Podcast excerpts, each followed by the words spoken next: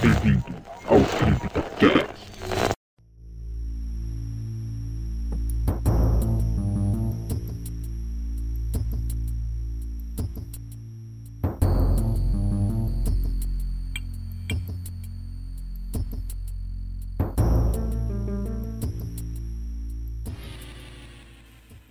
Olá novamente, amigos ouvintes do Zona Sombria. Sejam bem-vindos a mais um CryptoCast. Aqui é Fernando Lobo e a nova geração de consoles só começa quando sair o próximo Silent Hill. Felipe aqui e se preparem para vender os órgãos. Aqui é a Larissa e todo mundo sabe que a melhor geração foi a do PlayStation 2. E aqui é o Henrique e calafrio aqui é mato.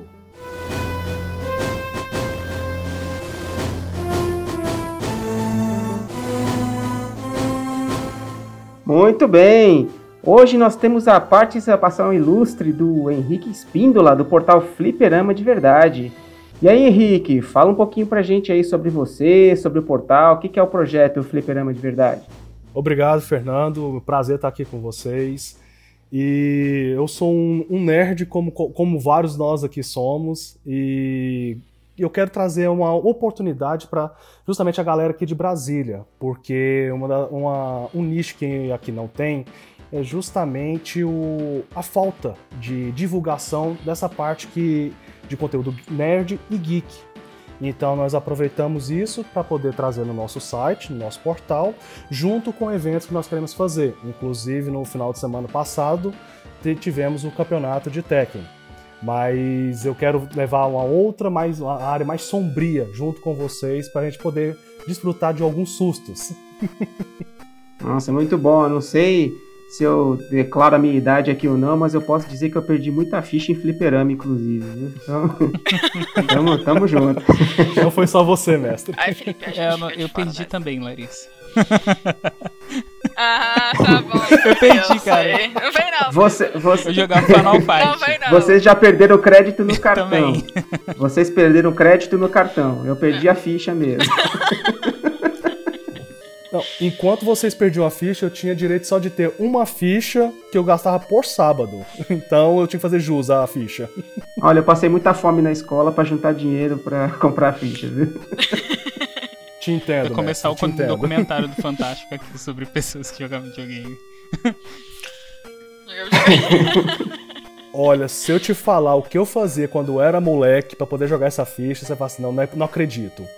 Eu só ganhava 5 reais quando eu trabalhava de office boy, quando a minha chefe fala assim, Rick, você quer fazer um trabalhinho extra? Quero, chefe. Então eu vou te dar 5 reais pra você lavar meu carro. Quer? Quero.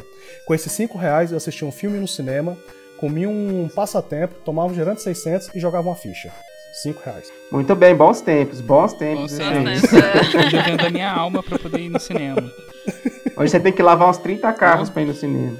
é, tipo isso. E ainda é enganado pelo trailer. É. Com certeza. Ou é o trailer que é o filme todo, ou é o trailer que não é nada do filme. Então Você escolhe. Ou, é, ou é só Velozes e Furiosos, que é só um trailer. Eu só...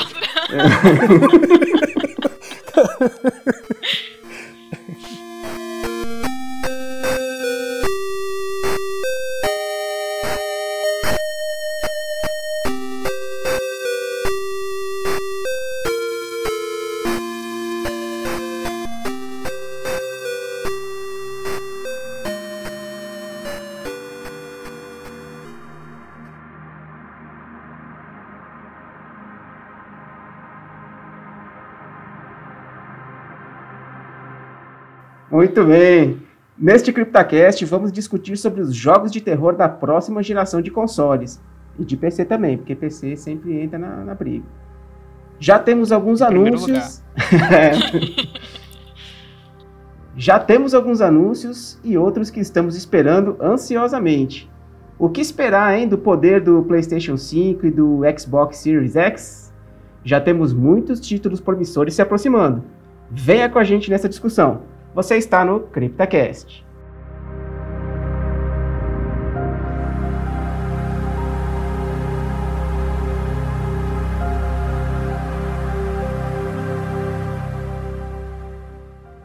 Muito bem, pessoal. Então, nesse podcast, o nosso foco aqui vai ser discutir um pouquinho, né, sobre os jogos de terror que foram anunciados já para a próxima geração de consoles.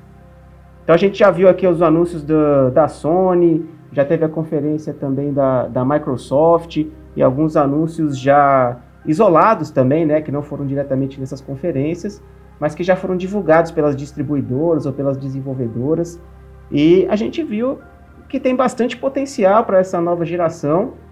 Pelo menos eu estou bastante ansioso aqui. É, e a ideia desse podcast é justamente a gente bater um papo sobre esses jogos e o que, que a gente acha que vai ser bom, que não vai ser. E além desses jogos que a gente já viu, que já foram anunciados, o que mais que a gente pode esperar da próxima geração de consoles no quesito de terror. E não esperar também, né? E não esperar também.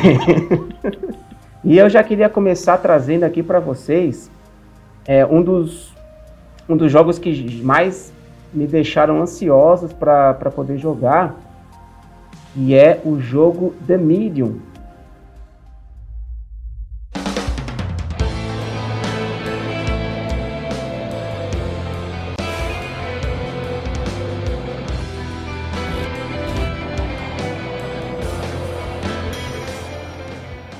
Gente viu o trailer, ele foi desenvolvido pela Bluebird Team. E o The Medium ele é um jogo de terror psicológico, vai ser em terceira pessoa é, onde ele traz uma jogabilidade que eles estão considerando uma jogabilidade exclusiva e até patenteada de dupla realidade. Ou seja, a gente vai ter aquela questão de um, realidades paralelas naquele mesmo cenário e o jogador vai interagir com os dois ao mesmo tempo. Então já é uma coisa aí que deixa a gente um pouco ansioso, né? Entender um pouquinho mais o que, que é. Mas não só isso, né? É uma coisa, pelo menos a gente aqui que é fã de, de Silent Hill, Assim que começou a tocar a música, eu sei que tocou aí o sininho de vocês, hein? Porque a trilha sonora original do jogo, ela é composta né, em conjunto pelo Arkadiusz Reikowski, que é um dos integrantes da, da Bluebird Teams, mas ninguém mais, ninguém menos que Akira Yamaoka também. Então, se você é fã de Silent Hill, com certeza você vai ver a marca registrada do Akira Yamaoka naquelas notas. Né? é, principalmente no começo do trailer da apresentação hoje do Xbox, é, quem não conhecia The Medium das outras apresentações teve achou que realmente era Silent Hill.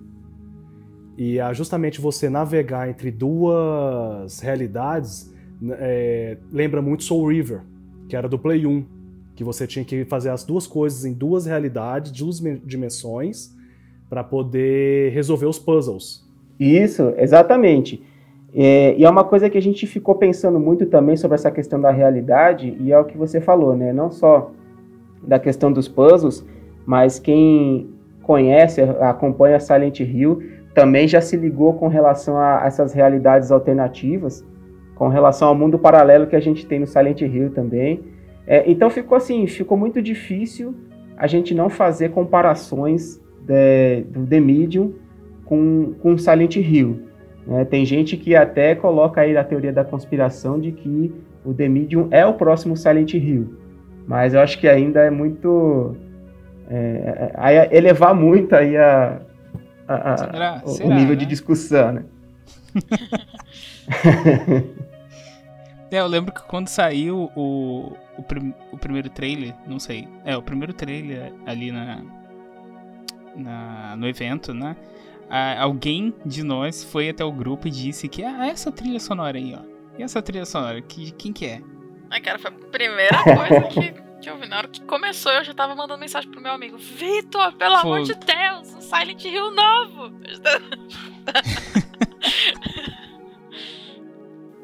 É a montanha russa dos fãs de Silent Hill, né? A gente sempre chega no topo lá na expectativa, assim, e cai vertiginosamente, gritando igual e chorando igual uma criança, né? Mas vamos lá. É, não saiu muitos detalhes ainda da história desse jogo, mas o que foi falado um pouco é que ele vai se passar numa, na, na Polônia, numa década, né, mais para o início da, da década. É, e numa sinopse a gente tem é, o, o papel, né, vai ser uma protagonista mulher, e ela é assombrada por visões de um assassinato de uma criança. Então ela é levada até um hotel abandonado, que foi conhecido por ser palco de uma tragédia inexplicável que ocorreu no passado. Então a partir dali ela vai começar a tentar desvendar essa questão do, do assassinato, né?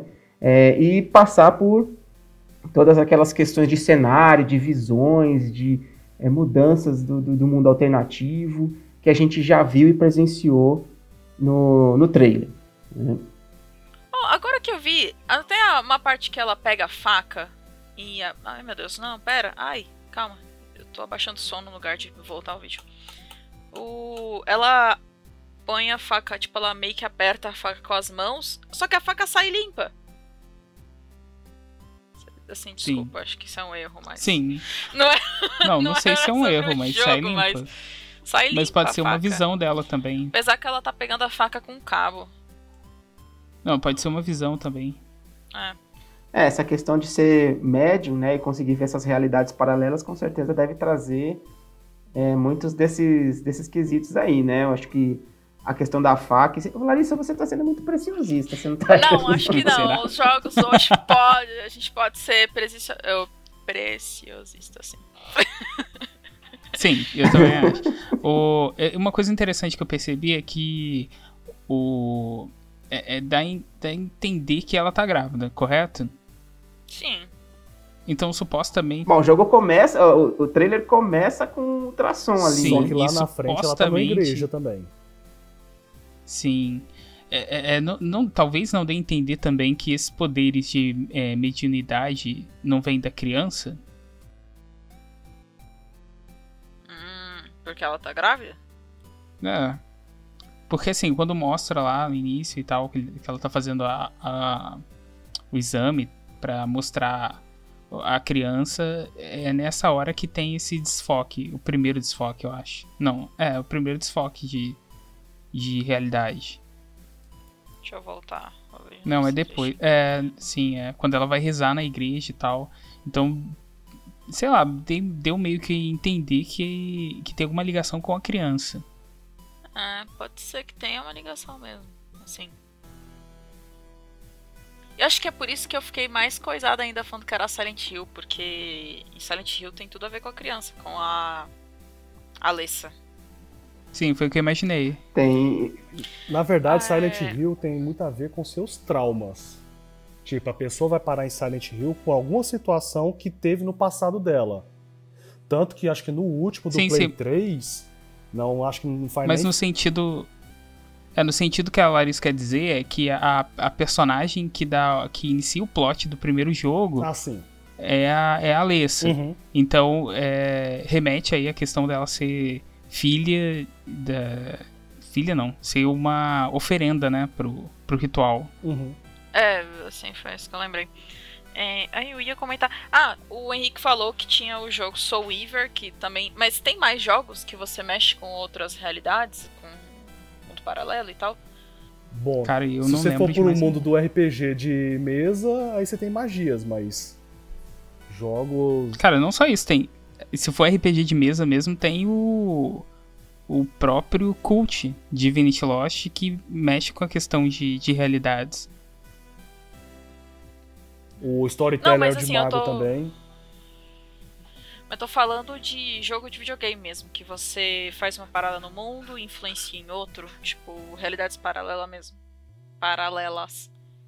Eu não sei, mas tem que fazer uma pesquisa, porque teve uns colegas que comentaram que Farbor, Falbor, se não estiver enganado, que também ele mexe com realidade. Como e é que é o nome do jogo? Pera que, eu te respondo em... Cadê, cadê, cadê, cadê, cadê, cadê? Pearl Harbor. É um jogo de avião que entra em várias Se for de guerra, eu chamo você pra fazer um, participar de um paintball rapidinho. um jogo que mexe com realidade é o Realidades não, né? Na verdade, a linha do tempo é o Chrono Trigger, né? Então, você vai. Chrono Trigger e Chrono Cross. Linhas dos tempos. Isso. É, o Chrono Cross também, verdade. Fable. F-A-B-L-E. Fable. F-A-B-L-E. Ah, o Fable. Ah, sim, o Fable é um jogo clássico da, da Microsoft, né? Que saiu pro Xbox. Lembro. Ele é bem legal mesmo. Eu não sei se ele chega a ter essa questão das realidades paralelas mesmo, mas ele mexe muito com a evolução, né? Não, porque eu não, eu não, o pessoal no grupo tava comentando sobre ele quando eu tava falando sobre The Medium. Aí lembraram ele. Não, legal. É, na verdade tem que relembrar um pouco assim do, do Fable, porque já faz bastante tempo que eu joguei. Mas vale a, a, a recomendação, vale a gente avaliar essa, essa ligação também do Fable. Mas eu acho que assim, com relação ao trailer do The Medium, ele focou acho que muito mais no, no cenário mesmo, né? na, na, mudança de cenário, na mudança da visão da protagonista, é, do que dar mais alguns detalhes com relação à história dele. Né? É, a única coisa que me deixou um pouco mais assim foi o, o a, aquele cara de bigode lá, que eu, não, eu, eu, já coloquei na minha cabeça que ele é um detetive, porque eu liguei muito ele com o Douglas, que é o detetive do, do Silent Hill 3. Mas também não sei se ele é detetive, se não é, né? Mas. Aparenta, né? Tem todo o estereótipo de detetive. Exatamente. Sobretudo bege, bigode. É, to, todo esse esquema aí. Mas no caso aqui a gente tem ah, que... tem um cara aqui também. Tem um cara que aparece depois, ele comenta sobre o jogo, mas eu acho que isso faz parte do trailer, né? Não tem nada a ver. ah, não, ele é o vilão, é, é, o boss. ele é o Não, é o. Ai, como é que fala? Roteirista aqui. Eu pensei assim, cara, olha esses gráficos desse cara de Mas depois, quando ele tá falando, aparece. Agora que eu vi, tem umas cenas de Sim. cenário. Ai, Dos cenários. Nossa, e é... ele cita Silent Hill. É, Nesse momento ele um... cita o Silent Hill. Tem um jogo que eu vi. Eu vi no. no, no canal do Max, o Max jogando. É um jogo indie. Mas ele ficou muito bom, assim, um jogo muito bem otimizado, que é o. Devil. Ins... Como é que é? Devil Beside Me? Devil. Deixa eu, deixa eu confirmar o nome do jogo, peraí. The Devil Beside? Peraí. Tem o The Beast Inside, não é? É, Isso, The Beast Inside. The Beast Inside, obrigada. O The Beast Inside, essa cena da floresta que tá mostrando aqui parece. Lembra muito Alan Wake e The Beast Inside. Assim, tipo, o jeito da floresta Alan, e tal. Alan Wake é, uma, é um jogo que mexe mais ou menos com, com planos, né? Com realidades diferentes. Não... Mas é paranormal também. É, tipo, meio que mexe com, a, com outro plano. Então. Você me fez acabar de atualizar Isso a é pauta é... aqui para colocar assim, jogos que queremos. Eu coloquei Alan Wake. Alan Wake, pô, Alan Wake era muito promissor, cara. E... Sim. Tá, eu vou deixar pra falar mais de Alan Wake quando a gente for falar de Alan Wake. Mas, Mas é um bom jogo, ah, terminei ele. Muito bom. Uhum. Eu não lembrava de ter visto essas ceninhas aqui não. Nossa, é, também é legal. Essa mina parece a. a Claire Redfield de jaqueta de couro, toda stylish. E tem uma outra coisa também que eu percebi agora só. Essa moça da igreja não parece. Não sei, sei lá, às vezes é viagem minha. Mas não parece tanto com a. Com a. Ah não, é ela sim, agora eu vi o rosto dela. A que tá fazendo ultrassom? É, eu, não, eu achei que não, não parecia tanto com aquela que tá. do game. que parece que é o gameplay, né? Sei lá. Não no gameplay, é uma cutscene dentro do cenário. Não, eu acho que é a mesma, sim. É a mesma, né? Eu achei, sei lá. Ela é mais estilosa. Agora, assim, a gente tá discutindo bastante sobre a história, sobre os gráficos, mas como é que realmente tá a expectativa de vocês com, com relação a esse jogo? Vale dizer né, que a, a Bluebird Team ela é a, a mesma empresa que desenvolveu outros grandes jogos de terror, como Layers of Fear, Observer, o último Bruxa de Blair. Então ela já tem no seu, no seu portfólio bons jogos de terror. E para mim isso me dá assim, uma expectativa maior também de que seja um jogo realmente de qualidade. Ah, cara, a minha expectativa tá alta com o The Medium, vou ser bem sincera com vocês, eu não vou mentir não. Tá, tá alta. Talvez eu me decepcione igual eu me decepcionei com Avengers Era de Ultron. Talvez. Cara, que eu sempre vou lembrar disso, né? Pra sempre, assim. Isso vai ficar marcado ah, pra mim na minha. Tá ah, mas eu não coração. sei se é bem isso, né? Eu não sei se é bem isso, porque, pô, é, eles têm. O Layers of Fear é Ah, bom. Pô, não, eles O- têm um puta currículo, assim, puta portfólio. Mas eu não quero. Eu quero estar com expectativa muito. Eu tô com expectativa muito alta, mas eu quero estar com uma pontinha do dedão assim no chão, sabe? Tipo, me pouquinho. Mas. Dessa nova geração, eu acho que The Medium, pra, posso dizer que é o tirando o Resident Evil Village. Que esse arrepia até os cabelos que não tem. Mas é o da nova geração que mais tá me chamando a atenção. E olha que eu tenho um poder de imersão que realmente, quando eu falei que calafrio é mato, a minha esposa sofre comigo aqui quando eu jogo, por exemplo, Resident Evil 3, o remake, Free Remake. O zumbi, eu passei dele e foi e grudou nas minhas pernas. Moço, é chamando Jesus de Genésio. Aqui na aflição. Então eu tenho poder de imersão muito grande. Então esse é o que tá me deixando mais na, na hype pra poder jogar. Sim. É, cara, eu, eu acho que o, o The Medium ele é um jogo promissor, porque com certeza vai ser algo que vai chamar muita atenção, porque o, o, o Layers of Fear, Observe, é, a Bruxa de Blair, são jogos que foram. é, são uma crescente. Um, um- eu acho que demonstra é, bem o que o Layers of Fear trabalhando em, cenários fechados, enquanto Observe ele faz essa transição pro, pro Bruxa de Blair.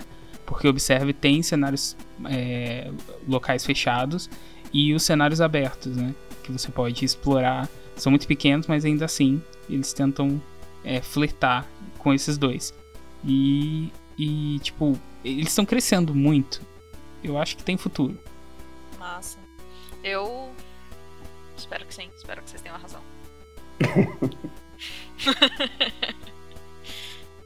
Muito bem. Oi, Ah, mas é, é o que o Felipe falou rapidinho. É, esse lance da crescente é muito real em Layers of Fear, porque ele começa bem de leve, sabe? Tipo, muito leve. Você tem um sustinho ali, uma paradinha que mexe aqui, um sonzinho ali e tal. Cara, de repente, tipo, e só vai piorando, sabe? Como se, se fosse realmente uma, uma crescente, assim, que ela começa devagar e de repente ela vem que não, não para. Então eu acho que é, pode ser promissor também, assim, ter esse tipo de. Eu não sei em Observer e nem na Bruxa de Blair. Esses eu não cheguei a jogar. A Mas Ob é- Observer é lindo. Caraca, Observer é é, maravilhoso. fanboy falando. Muito bem. Agora, assim, eu não sei, o Layers of Fear, eu não sei se também eu, me, eu tive uma imersão muito grande nele, acompanhando a história, mas eu não lembro de ter morrido nenhuma vez, de ter acontecido nada, assim, que que me tirasse dos Ah, trilhos. você não lembra porque você morreu, né? Porque, assim, eu, Mas o Layers of Fear não é muito Walk Simulator, não? eu, acho, eu acho que é. É por isso que eu tô falando aqui, né? Porque, assim, eu não morri nenhuma vez e as coisas que aconteciam no cenário não causavam a morte do, do protagonista. A gente sempre escapava, eh, eu sempre ia pro lugar certo, né? Algum corredor certo, eu sempre avançava, né? Então eu não sei se se você tem realmente assim algum fato iminente de perigo que possa te trazer a morte no jogo. Eu sei que eu fiquei bem bem imerso no jogo e fui acompanhando, acompanhando, acompanhando quando eu vi acabou. Mas eu acho que assim, uma coisa que a gente tem, pode levar em consideração é que o Layers of Fear também foi o quê? O pri- Eu não sei, assim. Pode ser, eu posso estar falando besteira. Foi o primeiro jogo deles? Não, mas, ô Larissa, eu acho Ele que é todos os mais- jogos deles. Mas eu acho que todos os jogos deles têm essa pegada. Que você só, Que só É. anda e, e O Observe é só isso. O Observe é só, só seguir. E o, e o, o Blair Witch eu acho que é a mesma coisa. É tipo, você segue a, a história, mas morrer mesmo. Morrer eu não lembro da Bruxa de Blair, mas Observe você não morre, não. Ah, é? Ah, então eu vou jogar Observer. Eu tava com medo de jogar Observer. Obrigada, Felipe. então eu Então, vou mas jogar. É tipo horror cósmico. Eles não atingem. É, tem coisa muito pior do que morrer. Entendeu? É, o jogo travar no, no boss final, isso é muito pior, cara. Não, não, não. Entendeu?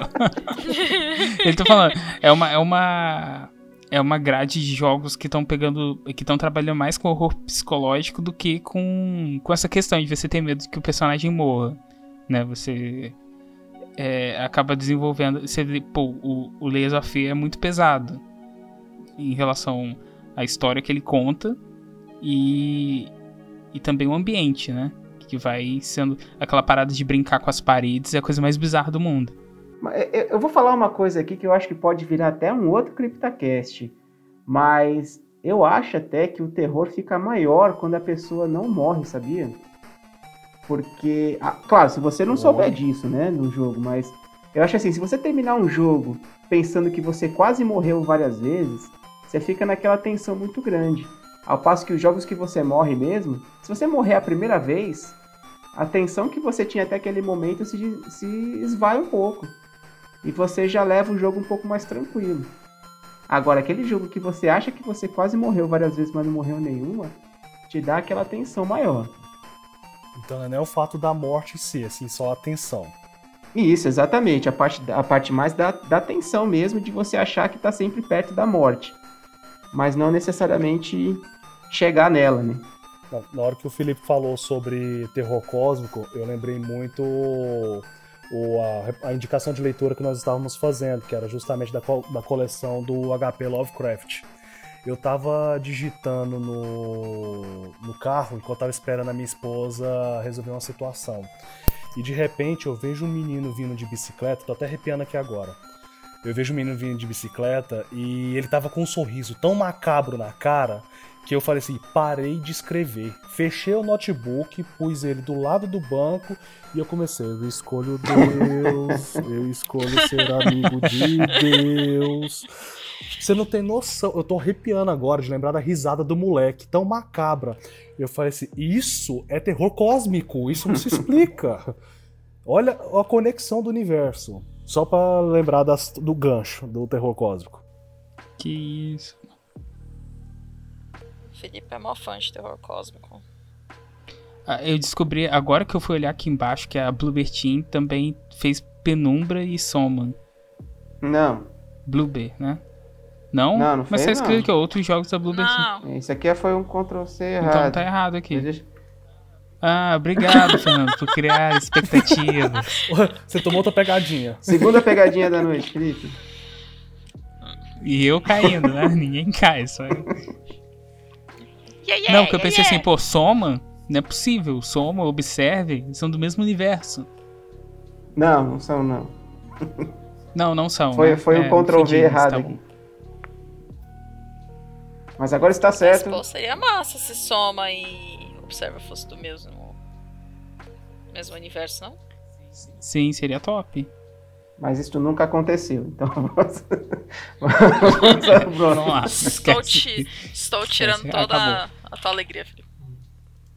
Você não, a- o Fernando. É, o Fernando. tô- Ó, continuando na nossa lista aqui, o segundo jogo que a gente colocou foi o Amnesia Rebirth.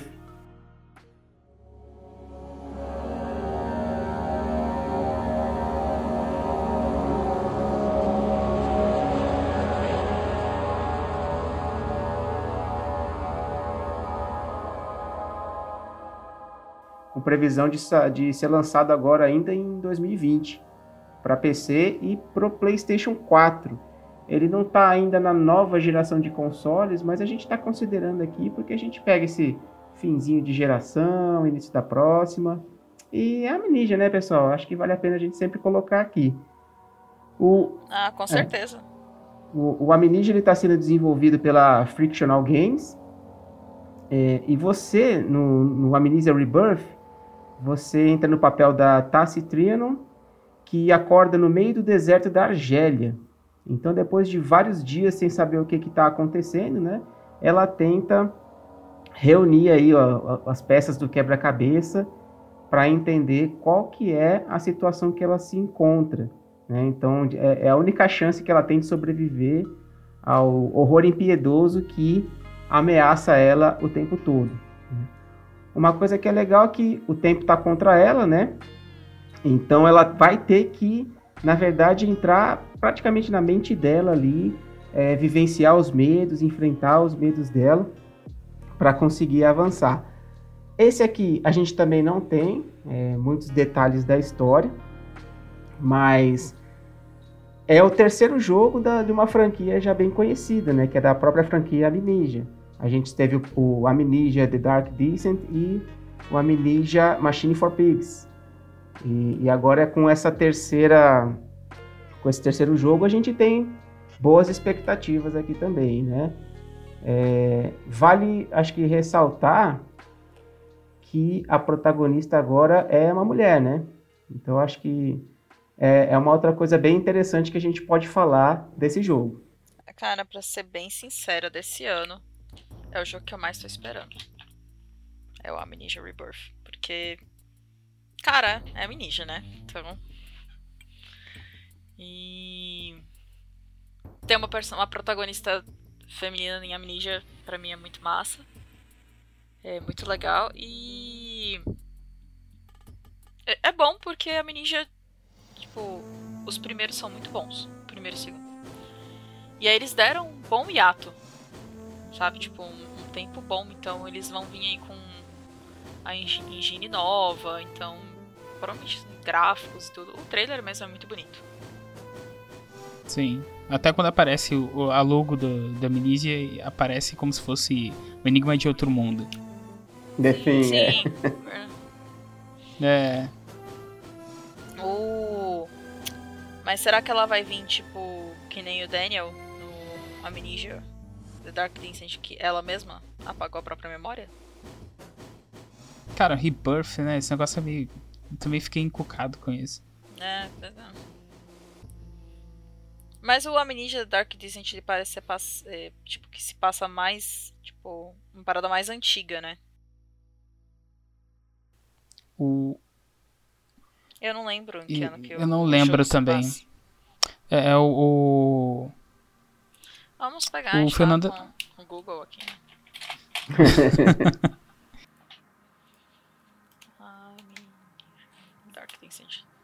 Não, ele tem uma pegada um pouco mais antiga mesmo. Os primeiros eles já eram mais antigos. Esse novo aqui eu ainda tô meio na dúvida, porque parece que tem uns negócios mais atuais, uns negócios mais antigos. Eu não sei se os negócios mais tecnológicos aqui, o atual que a gente vê é mais é, coisas de, de outro mundo mesmo, de realidade paralela. Apesar que eu tem acho, um avião cara, eu... caído, né? Aonde? No trailer. É como se ela estivesse dentro.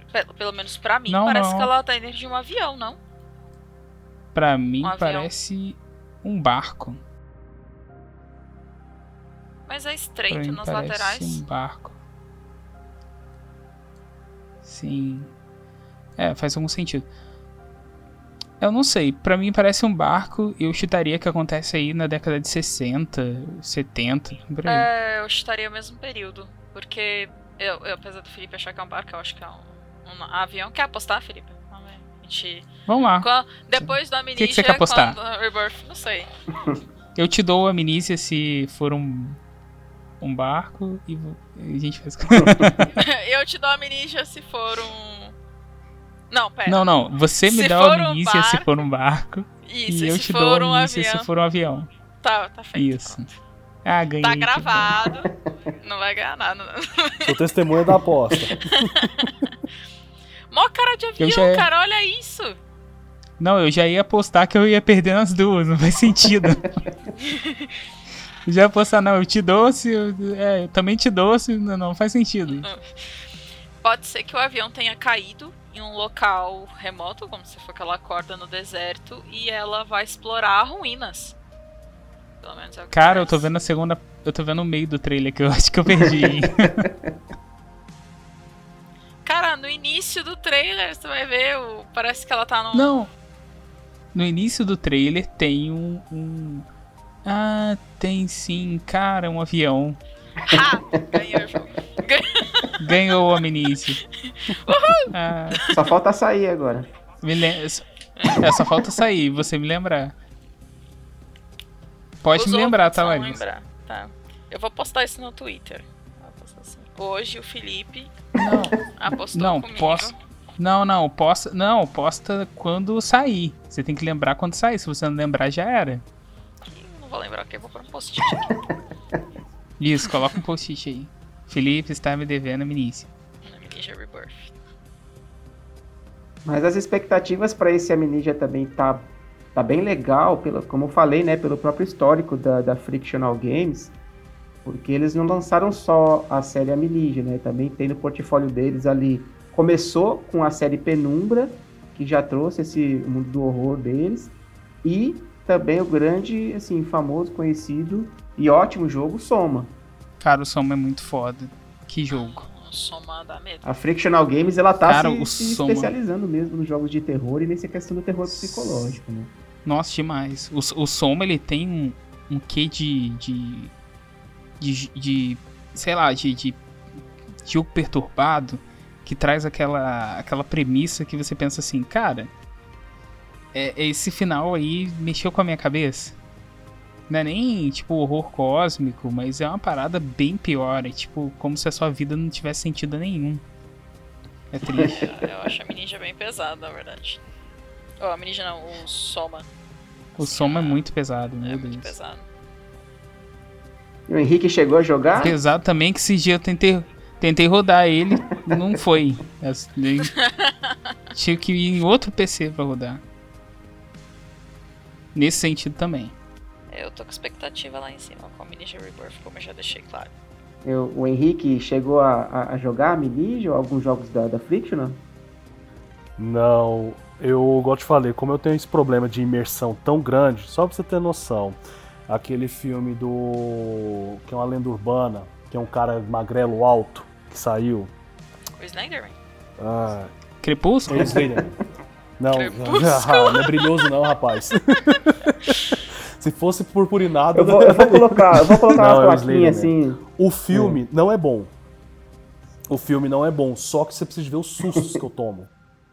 O filme, cara, isso pra mim estragou a lenda urbana do Slenderman. Só que é, minha imersão é, é assus- assustadoramente imersiva.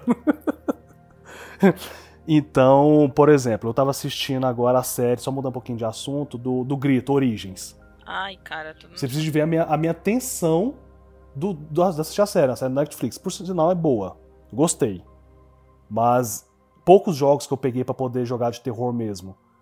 O mais tenso mesmo que eu peguei foi o Outlast, que daqui a pouquinho vamos falar sobre o Outlast.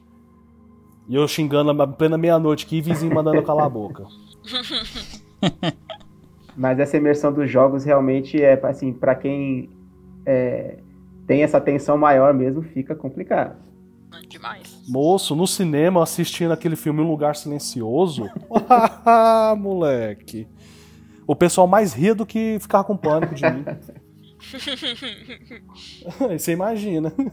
Mas olha só, agora um off aqui, eu vou ter que, eu vou ter que colocar uma plaquinha lá no, no- no site do Zona Sombria, escrito assim: estamos a zero criptacasts sem falar de Crepúsculo. É, porque todo episódio a gente Credo. fala de Crepúsculo e Silent Hill. Não, o Silent Hill tá aprovado. Ih, Felipe, tá vendo? Oh, mas Fernando, o O último que, que é? que- Não CryptoCast, entendi. no último que a gente tá a zero episódios sem falar de, de Crepúsculo. Ah, tá, não, porque eu mutei, porque foram falar de um filme perfeito aí eu eu decidi mutar. Um filme perfeito? Mas diga aí, Henrique, o que, que você ia comentar? Não, é porque na hora que você falou sobre filme perfeito, aí eu não entendi o que você tinha comentado. Que você tinha mutado. Ah, não, essa é coisa do, do Ah, Felipe, tá. é. Não, porque eu, sabia que o Fernando ia falar alguma besteira. Então eu pensei assim, vou mutar aqui. né? Ele- é, não é um filme perfeito. tá? É um filme que tem os seus problemas, mas assim, o livro é perfeito. Do Lugar Silencioso? Não, não, do Crepúsculo. Ah, claro. Ah, Ele é perfeito mesmo. Minha cadeira parou de Sim. balançar depois que eu coloquei ele embaixo aqui. Não, ele é perfeito. Ele, E o quando você Point? compra ele, ele- é, ele foi bem revisado, ele no papel é bom, ele é perfeito. Felipe, eu vou até o de janeiro te dar uma salva. Que isso, não vem? Não vem não, é, eu prefiro quarentena. falar de Crepúsculo agora, porque quando a gente for falar sobre Vampire, aí a gente não fala sobre ele. Pois é. Deixa o vampiro Isso é purpurina. porque vocês não sabem minha recomendação de jogo. Mas tá bom, vamos lá. De- de- deixa o vampiro purpurina pra lá. Mas é isso aí. Então, a- o que a gente tá. Com relação à expectativa que a gente tem aqui com a Amnesia Rebirth, para mim também eu posso dizer que é uma expectativa mais alta por conta do portfólio que a gente vem discutindo aqui da Frictional Games.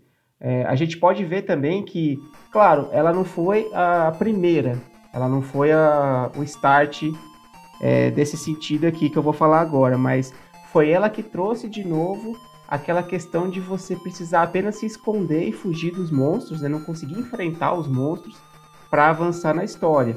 E aí isso ficou um pouco mais comum agora de você ser realmente bastante impotente com relação aos, aos, é, aos inimigos que você está enfrentando, né? Cara, mas eu acho que isso dá muito mais terror do que você ser um. Cara, jogar Resident Evil e tal é ótimo e tudo, mas você é muito OP, porque tem arma e tudo, você é um militar e tal.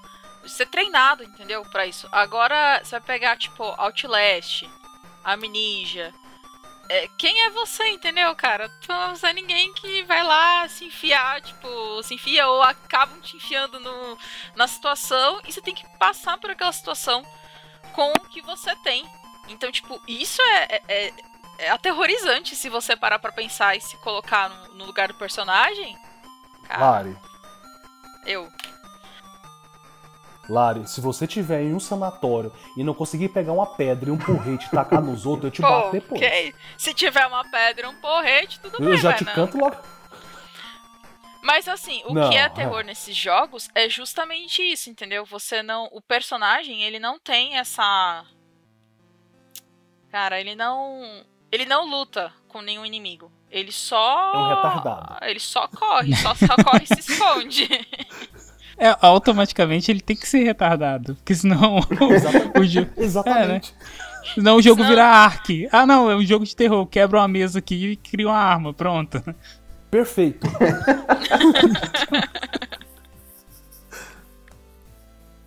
eu já virei, já falei pro, pro pessoal que quando tiver apocalipse zumbi eu vou comprar minha katana. Resolve meu problema. Eu não erro tiro. eu, eu tenho sorte, já tenho a katana. Aí, ó. Mas tá molada? Não, não tem fio, cara. Aí, ó. Tá errado. Eu uso cabo. Você não tem sorte, não. Uma katana sem corte, sem fio e um pedaço de porrete dá na mesma. Hum. Então, tá bom. Você tem um tacape de metal aí na sua casa. Eu tenho um tacape de metal. Pô, é melhor do que um tacape de madeira. Muito bem, vamos lá. Vamos continuar. E o próximo jogo da nossa lista é o Scorn.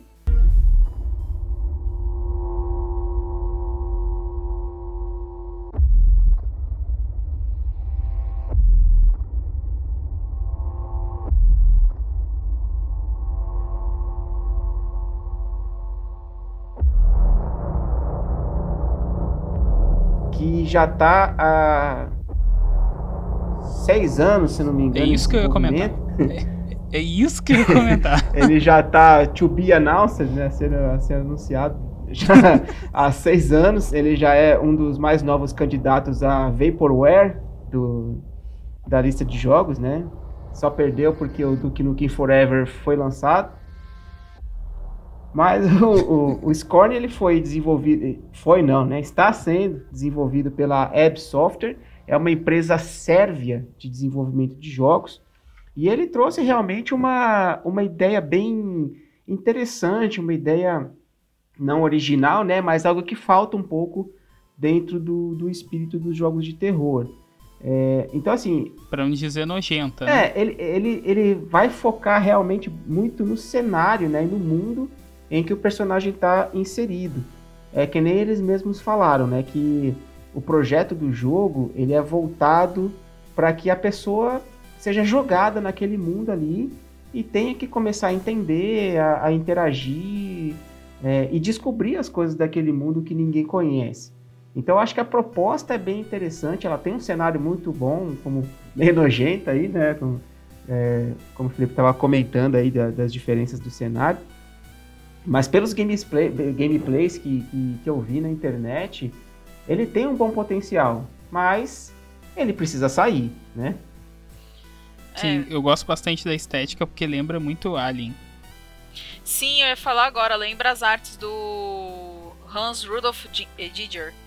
Cara, assim, é uma parada orgânica e ao mesmo tempo meio robótica, sabe? Tipo, uma parada meio. é uma- Uma tecnologia Máquina. orgânica, né? Isso, uma tecnologia orgânica. E acho que por isso que é tão nojento, assim. Parece que é tão asqueroso, sabe? É, é muito bizarro.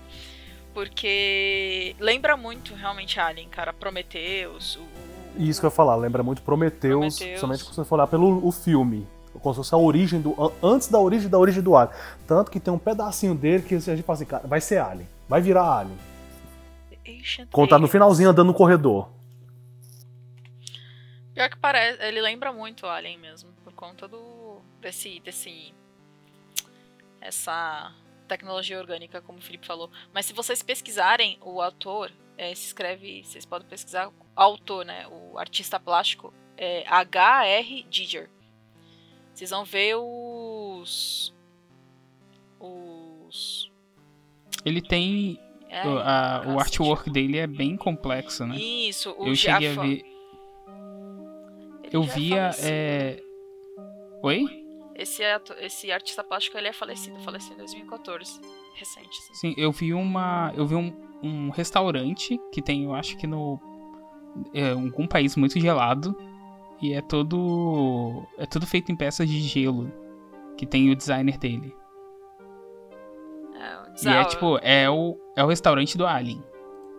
E aí, o, o design dele é sempre, tipo, ele trabalha uma parada meio erótica, o que a gente vê muito nesse trailer, se vocês repararem bem, assim, traz sempre uma coisa muito de erotismo e, e horror, sabe? Uma, uma mistura, assim.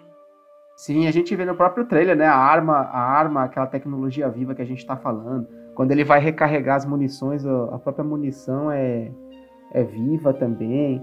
Então ele tem, um- tem um cenário realmente bem inquietante, né? Eu acho que eu cheguei a ver gameplay desse jogo há muito tempo já. Acho que eu vi o Alan Sim, faz jogando. muito tempo. O Alan Zoka. Faz muito tempo. Esse, esse jogo já tá pra sair, como o Fernando disse, já faz. hum, sei lá. Faz Ah, quanto mas- tempo? Faz. Eu tô vendo aqui, ele foi anunciado pela primeira vez em 2014. Que loucura. Ele já tem bastante tempo de, As concept arts deles são muito são foda. muito boas, são muito boas. É, Mas é isso, né? Assim, a gente viu muita coisa, muito concept art, muito até gameplay mesmo, porque tiveram vídeos com game... gameplays mais longas, mas realmente não explica muito da história, não explica muito do que é realmente o Scorn. Acho que esse, esse é o grande lance do jogo mesmo, né? Não explicar muito, que foi o que a gente acabou de falar aqui, né? Que eles querem que você se sinta meio perdido mesmo, né? Tó, você tá aí, vai descobrindo as coisas. Mas é, a- a- com relação à expectativa desse jogo aqui pra mim, é o que eu falei, ele já tá entrando naquele esquema de ser um vaporware, né? Então a gente já perde aquela expectativa que a gente tinha porque a gente sempre fica naquele negócio. Ah, não sai nunca, não vai sair, não vai lançar, né? É, e também pela questão da própria desenvolvedora desse, desse jogo. Esse é o jogo de estreia deles, né? Eles não desenvolveram nada além do, do Scorn. Então, para que, que a gente consiga ter, é, uma ter uma boa receptividade, eles vão precisar mostrar algo concreto. E inovador também. Com certeza, vai ter que sair fora da curva. É assim, em relação à mecânica, mas só a proposta de- do universo, de um universo completamente estranho, desconhecido pra, pra gente, acho que já é uma algo que vai chamar atenção. Já chama atenção, né? O problema é chamar atenção por muito tempo e não chegar a lugar nenhum. É, o fato só do cenário, é, como você falou, é interessante, mas não traz. Se não tiver uma boa interação com o cenário, não vai adiantar, não. Cenário, roteiro, o carisma do personagem, tudo. É um conjunto. Exatamente. Mas vamos deixar para falar de Scorn quando a gente tiver certeza de que ele vai sair. E vamos pro próximo jogo da nossa lista, que é o Dying Light 2.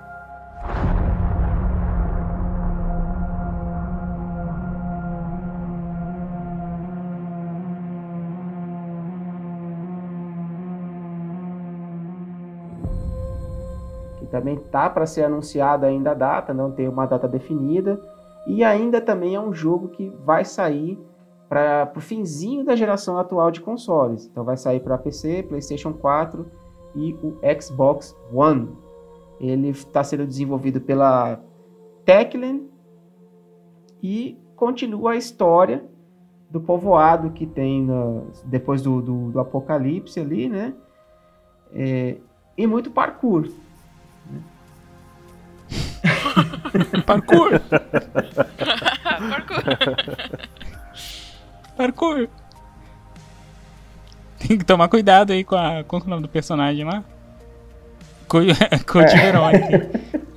Code Verão. Alguém jogou o Dying Light 1? Vamos. Não, Eu não joguei joguei. Dying Light. Não, mas ele tá de promoção na PSN. Olha aí, gente. Cara, eu joguei. Dying Light 1. É, de promoção. Sempre. Cara, Dying Light, eu não, não vejo graça nesse jogo, mas tá bom. É, o Dying Light, Eu joguei muito Dead Island. o, o, Pode o falar. Dying Light, ele trouxe um pouco mais a questão das mecânicas de jogo mesmo, né? Como a gente falou aí, da questão de poder escalar Parkour. prédios, fazer o parkour é, e poder escalar, é, avançar obstáculos, e fazer as missões no meio da cidade e ter aquela urgência de você conseguir o abrigo quando anoitece, né? Que os, os, vampi- os vampiros, olha, o- os zumbis, os zumbis eles começam a ficar mais fortes e mais agressivos à noite.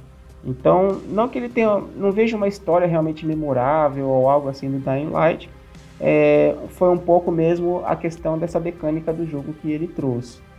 Mas tá ganhando a sua continuação aí agora. O Dying Light ele já foi anunciado uma vez, né? Ele já tinha sido é, colocado como jogo que ia, é, ia ser lançado faz muito tempo, eu acho. Acho que ele- o, o primeiro anúncio dele foi em 2018, se não me engano. Dois? Do 2.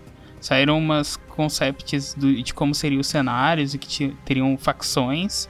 E aí depois nunca mais. Não tocaram mais no, no assunto. E agora falaram de novo sobre o lançamento do jogo. Eu acredito que vai ser muito um jogo for fun. Tipo, pra divertido que horror, terror, sobrevivência. Se eles conseguirem explorar aquela mecânica que a gente tava conversando mais cedo sobre você sempre viver por um fio e te dar aquela tensão, beleza. Eles cumpriu pelo menos uma, uma parcela. Mas se eles não conseguirem te deixar nesse, nesse, nessa linha tênue, tipo, estou morrendo, mas não vou morrer, vai ser um pouquinho, vamos dizer, mais do mesmo. E a, é, e a minha espe- Ah, eu. eu Pode falar. pode falar. Deixa Bah, que eu Eu dei. falei ao mesmo tempo, pode falar. Fusão. Ah, então, é, eu acho que o, o, o, o Dying Light já é um pouco mais do mesmo, porque pra quem já jogou Dead Island. Porque Dead Island é meio que isso, né? Você fugir de zumbis. Só que eu ainda acho Dead Island um pouco mais. É. é cria- não criativo, mas sei lá, na época que saiu já era algo legal. E o Dying Light só trouxe algumas coisas a mais. É, acho Eu não sei pro- se vocês. Pode falar. Po- Pode ir, Laris.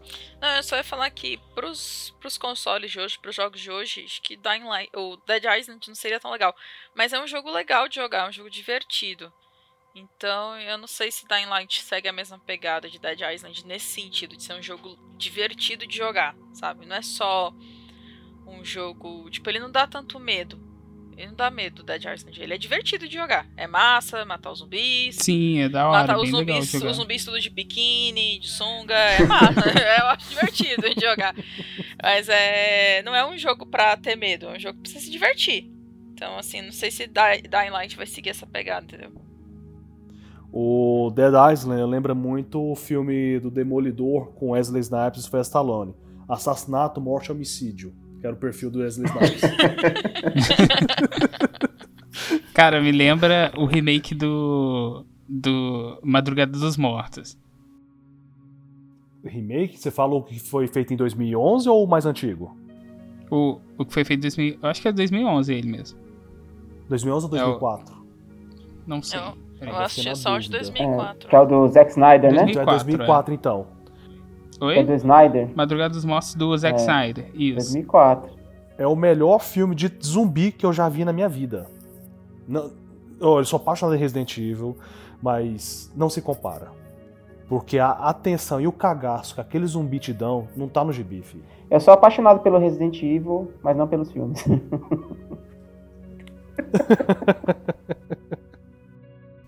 Não, os filmes são uma bosta, meu Deus do céu.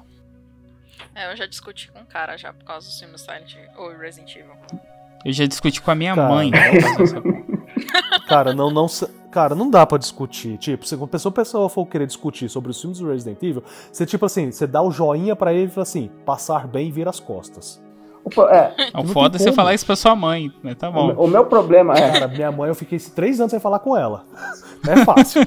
O meu problema com o Resident Evil, com os filmes, é que eu sempre detestei, mas eu sempre assisti. É, Bem- esse é o problema. Tipo, Assim, vou, Ah, mas assim, o primeiro nem é tão ruim assim, né? Eu não, Não, foi acho. inovador. foi, eu acho é, da, da Sim, o série primeiro é foi, bem o- foi o interessante.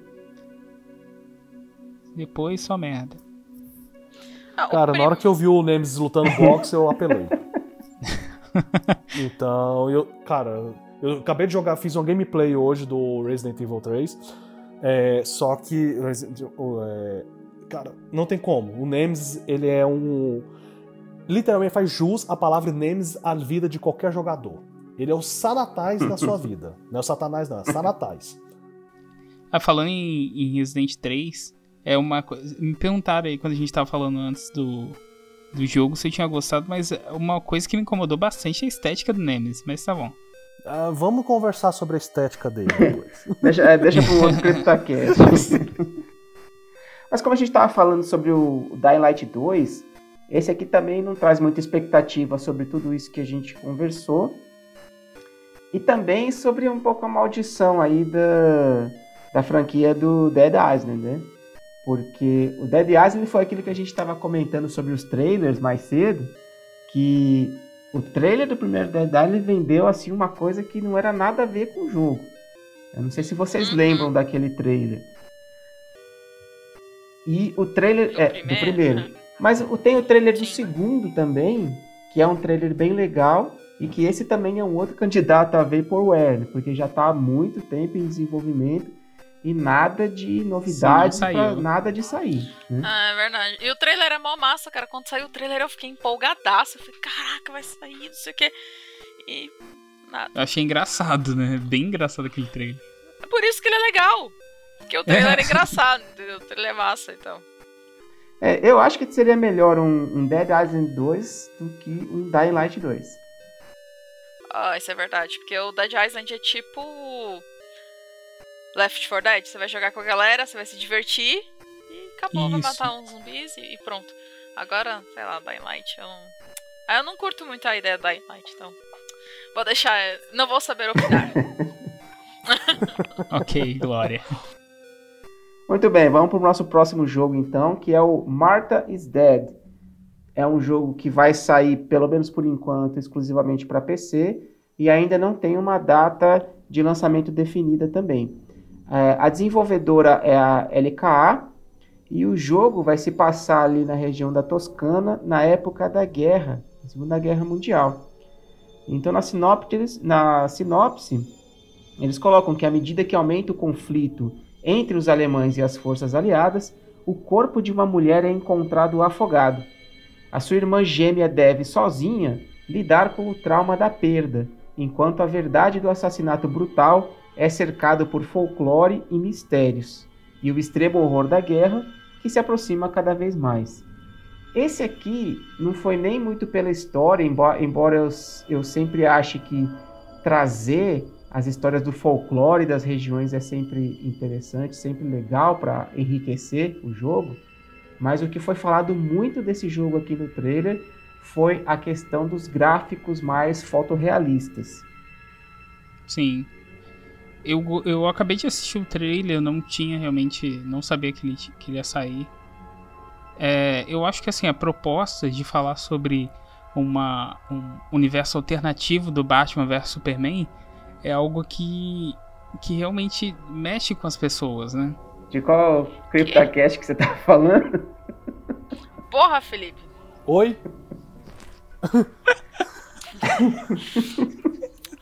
eu, eu mudei de Ele, canal. não- ele deu play no gerador aleatório de fala dele.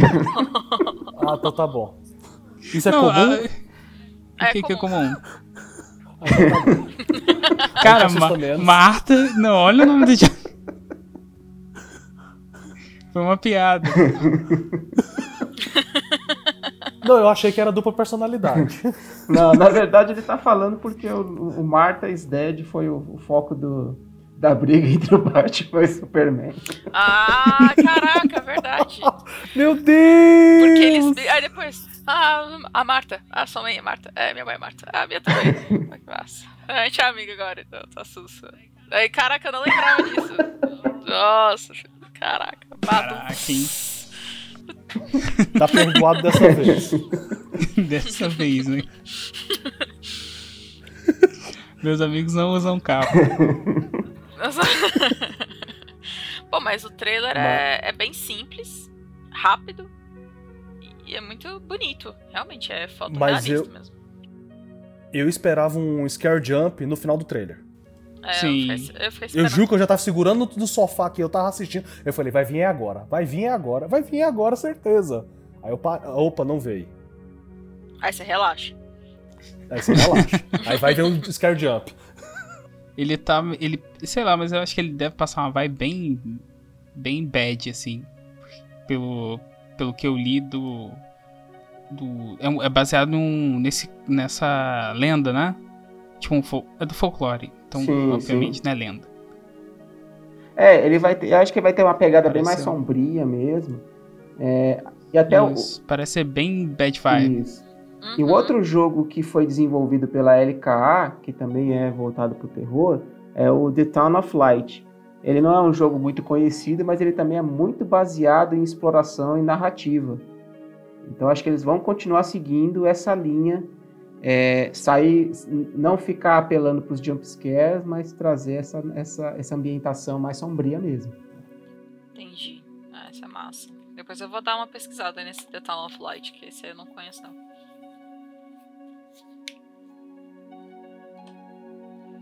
Eu gosto de jogo tenso e de exploração, assim, que tipo, ele não vai te dar susto, mas você vai ficar o tempo todo como se você fosse tomar um susto. Sabe? Eu acho que. Ah.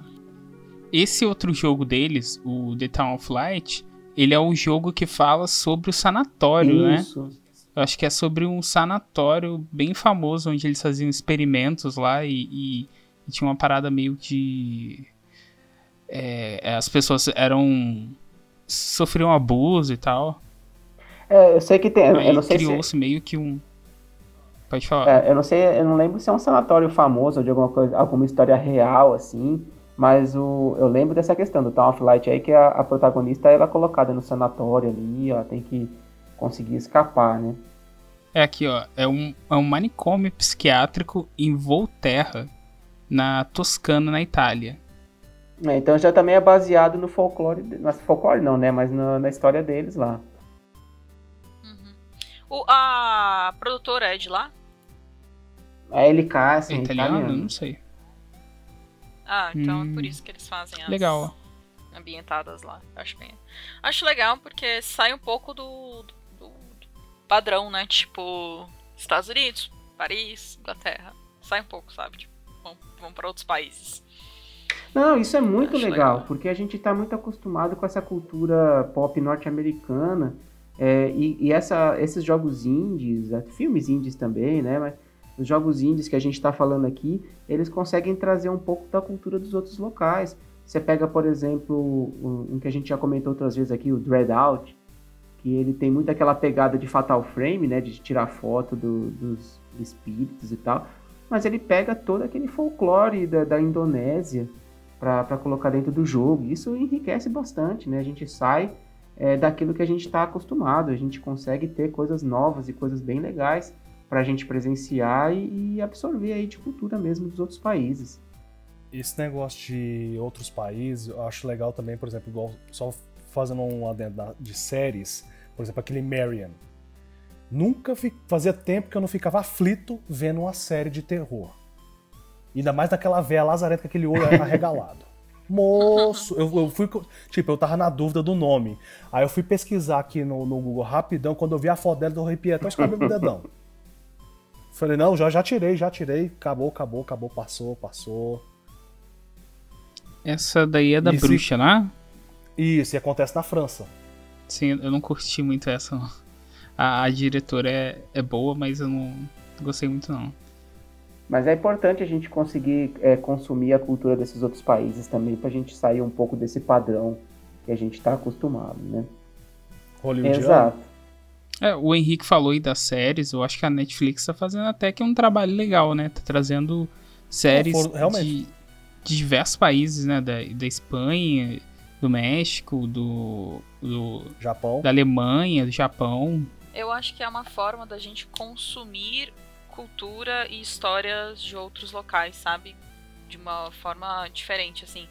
Tudo bem, você pode ver um documentário, você pode ler um livro, você pode estudar sobre, mas, cara, você jogar um jogo que te traz, ou assistir uma série, um filme que traz um pouco da cultura, do folclore, eu acho que a- o folclore diz muito sobre aquela região, sobre, sobre as pessoas, como era na época e tal. Então, acho que, e quando a gente joga um jogo que traz isso, você aprende muito, sabe? Então, acho que é, é muito, muito legal. Eu gosto bastante.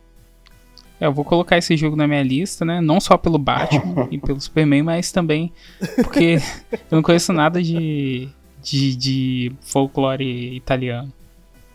É, folclore italiano não conheço nada também. Então, Muito bem. E a gente falando aqui de experiências e culturas diferentes, mas o próximo jogo vai trazer uma coisa que a gente já está um pouco mais acostumado, né? Que é o horror cósmico. Então, o próximo jogo da nossa lista é o Quantum Error, que está previsto para ser lançado para o PlayStation 4 e o PlayStation 5, mas ainda sem uma data definida. O desenvolvedor é a Team Kill Media, e o Quantum Error, ele acompanha o protagonista Jacob Thomas, que é capitão do Departamento de Bombeiros de São Francisco, na Califórnia, olha aí a cultura americana, e atende a um chamado de emergência depois de um centro de pesquisas quânticas ser atingido por um incêndio. Então, vai ter um objetivo aí de tentar descobrir o que, que aconteceu e vai trazer muito do horror cósmico, né? Sim, cara, eu lembrei muito de Doom assistindo o trailer. mente. Ele tem uma pegada Muito bem Doom, parecida cara. com o Doom mesmo, realmente. É, lembra Doom, só que menos hardcore, menos aquele negócio música de rock pesado e, o tiro comendo. Não, é um negócio onde você vai ter que ser mais estratégico, mais sombrio e você tem que espreitar pra não, não morrer. Eu acho que é o que me lembrou muito o Quantum Error. sim, verdade. Sim, pelo trailer ele tem essas. é, tem, tem momentos assim que ele tá lá, tipo. Muito silencioso, obscuro, e aí do nada vem aquele, aquela fase frenética, e pelo jeito depois retorna pra ficar tudo misterioso, obscuro, e assim vai seguindo.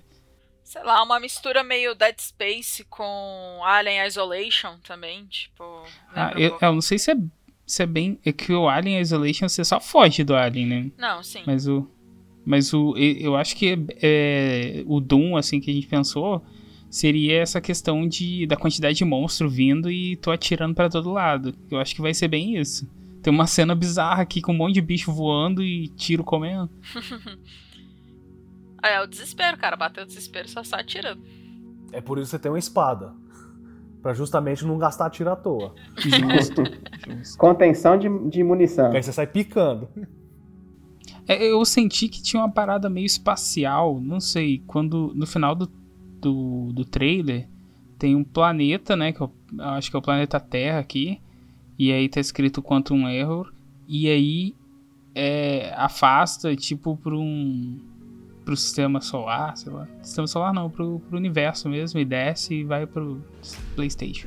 Mas, entendeu, dá, dá a impressão, assim, que é meio Ele espacial. começa no universo É. e termina no PlayStation.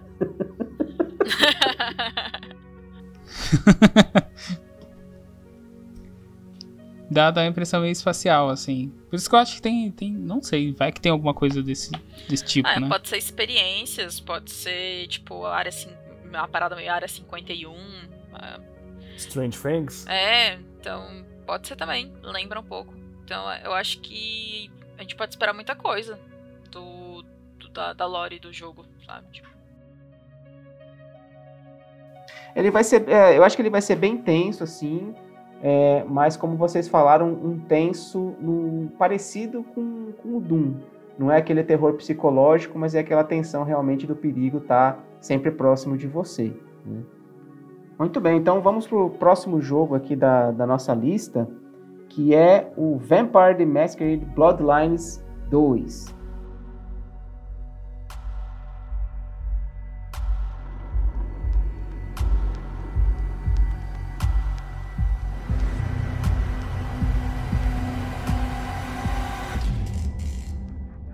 Jogo está previsto para sair agora no final desse ano e vai sair para PC, PlayStation 4, Xbox One e também para nova geração, PlayStation 5 e o Xbox X.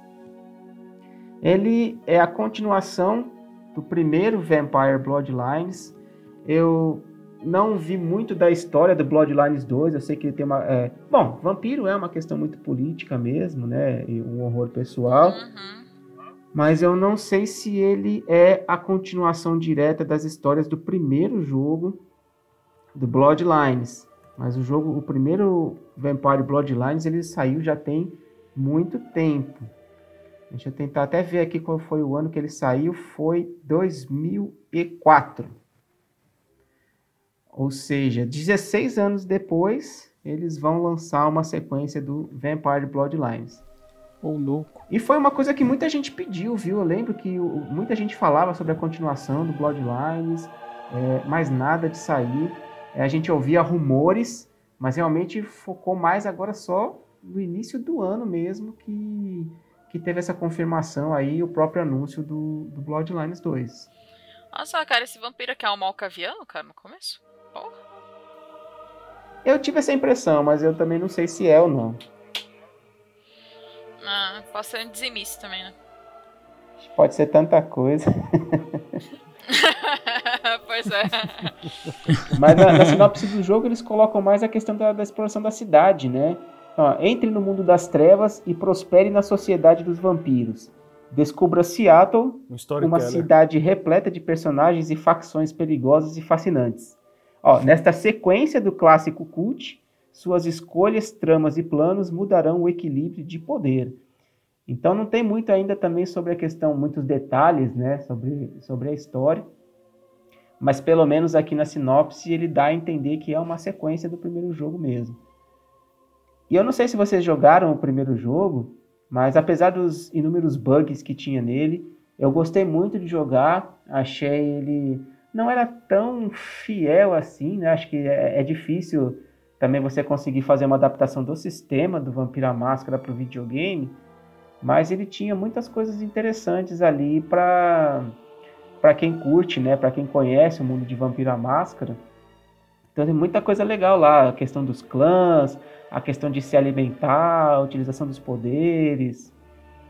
É, então acho que é, agora tem tudo para expandir o mundo de Vampira Máscara dentro desse jogo. É, assim, eu, é, eu não sei. É, a impressão que eu tenho é que vai dar continuidade. Talvez não dê continuidade, porque faz muito tempo. Talvez é, iniciem com, só com conceitos né, próximos do que, do que o, o, primeiro jogo tinha. Só que eu acho que o que vai ser mais fiel ao RPG de mesa, eu acho que é o, o Swansong. Swansong, né? Samsung, na verdade. Isso. Mas, mas a questão do Vampiro à Máscara realmente é essa, né? É, ele não é o terror que a gente está acostumado de tomar susto, mas ele busca muito o que ele chama de horror pessoal mesmo, né? O, o que, que é você ser amaldiçoado e virar um vampiro. E é isso que é, a gente busca muito no horror pessoal do Vampiro à Máscara. É, a desenvolvedora do Bloodlines 2 é a Hard Suit Labs, que faz parte ali da, da Paradox Interactive. E a Paradox também tem muitos jogos bastante conhecidos aí, né? É, então a, a, expectativa do Bloodlines aqui para mim tá, tá bem grande. Não pela, pelo trailer em si e tudo, mas eu, eu, posso dizer que é mais pela referência que eu faço com o primeiro Bloodlines. Pelo jogo que eu gostei muito e sempre quis que, que saísse uma continuação. Mas realmente o que eu acho que vai trazer o próximo da lista é, como o Felipe falou, que vai ter um pouco mais sobre o mundo de Vampira Máscara, que vai ser talvez um pouco mais fiel ao que é o RPG de mesa, Vampira Máscara, é o próximo jogo da nossa lista, que é o Vampire the Masquerade Swan Song. É, e não tem nada a ver, né? A desenvolvedora é outra, é a Big Bad Wolf. E apesar de ser o mesmo mundo, ser a mesma franquia, são jogos totalmente independentes, totalmente diferentes um do outro. É, é só realmente o uso da, do Vampira Máscara que liga esses dois jogos, mas eles não têm nenhuma relação entre um e outro. Né? Então, até pra gente pode, a gente pode até ver pela própria sinopse desse Swan Song, né? É, que é baseado nos, nos, RPGs clássicos, desenvolvido por especialistas do gênero. O Vampire the Masquerade Swan Song é um RPG de narrativa no qual cada uma das escolhas determinará o destino dos três personagens principais e da Camarilla de Boston. Então aqui realmente assim é, é para quem é, conhece um pouco o vampiro aí e vai tratar com certeza dessa parte mais política da Camarilla com Sabá e, e os clãs, né? Eu acho que fiquei mais interessada no, no Samsung. Samsung? no Vampiro Samsung. É isso aí. É, cara, e, e tem um gráfico, pelo menos Pô, o gráfico tá da, bonitão, do trailer cara. Nossa, é foda, né, velho? Pô, tá lindo tá demais. Né? Tá muito bonito, tá com cara de ser bom mesmo, mas eu ainda acabo ficando com a nostalgia do, do Bloodlines 1. Bloodlines. Não quer se entregar pra Samsung. Não quer...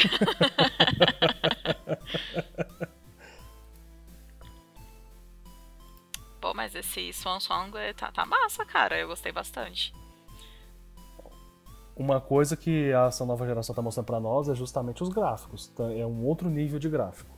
É uma outra realidade, tipo, vai te dar uma outra imersão. Tô lascado, mas. é, se, se, esse jogo não tiver downgrade, né, cara? Que assim. É, eu não sei. A, a, eu não joguei esse The Conceal, né? Que é o jogo da, da Big, Bad, Big Bad Wolf que eles fizeram. Que é um jogo eu acho que é, é tem é uma, uma, parada, parada meio de culto, né? mesmo, né? Você tem que se envolver com as pessoas de, um, de uma sociedade secreta, explorar e conversar e, e fazer alianças, né? Então, é, isso também é uma referência que a gente pode pegar do, do que esperar do Swansong, né? Uma coisa realmente bem mais política. Uhum. Ah, o que é Vampira Máscara, assim, tipo tem batalha e tudo, mas vampiro é Sim. é muito político, assim, é, é muito ficar batendo boca lá com, com outros vampiros, ficar lá indo lá na, no Elísio posando de bom moço, batendo no sabá e sorrindo amarelo pro príncipe. É isso que a gente faz, né? Vampiro e, e agradando as arpias.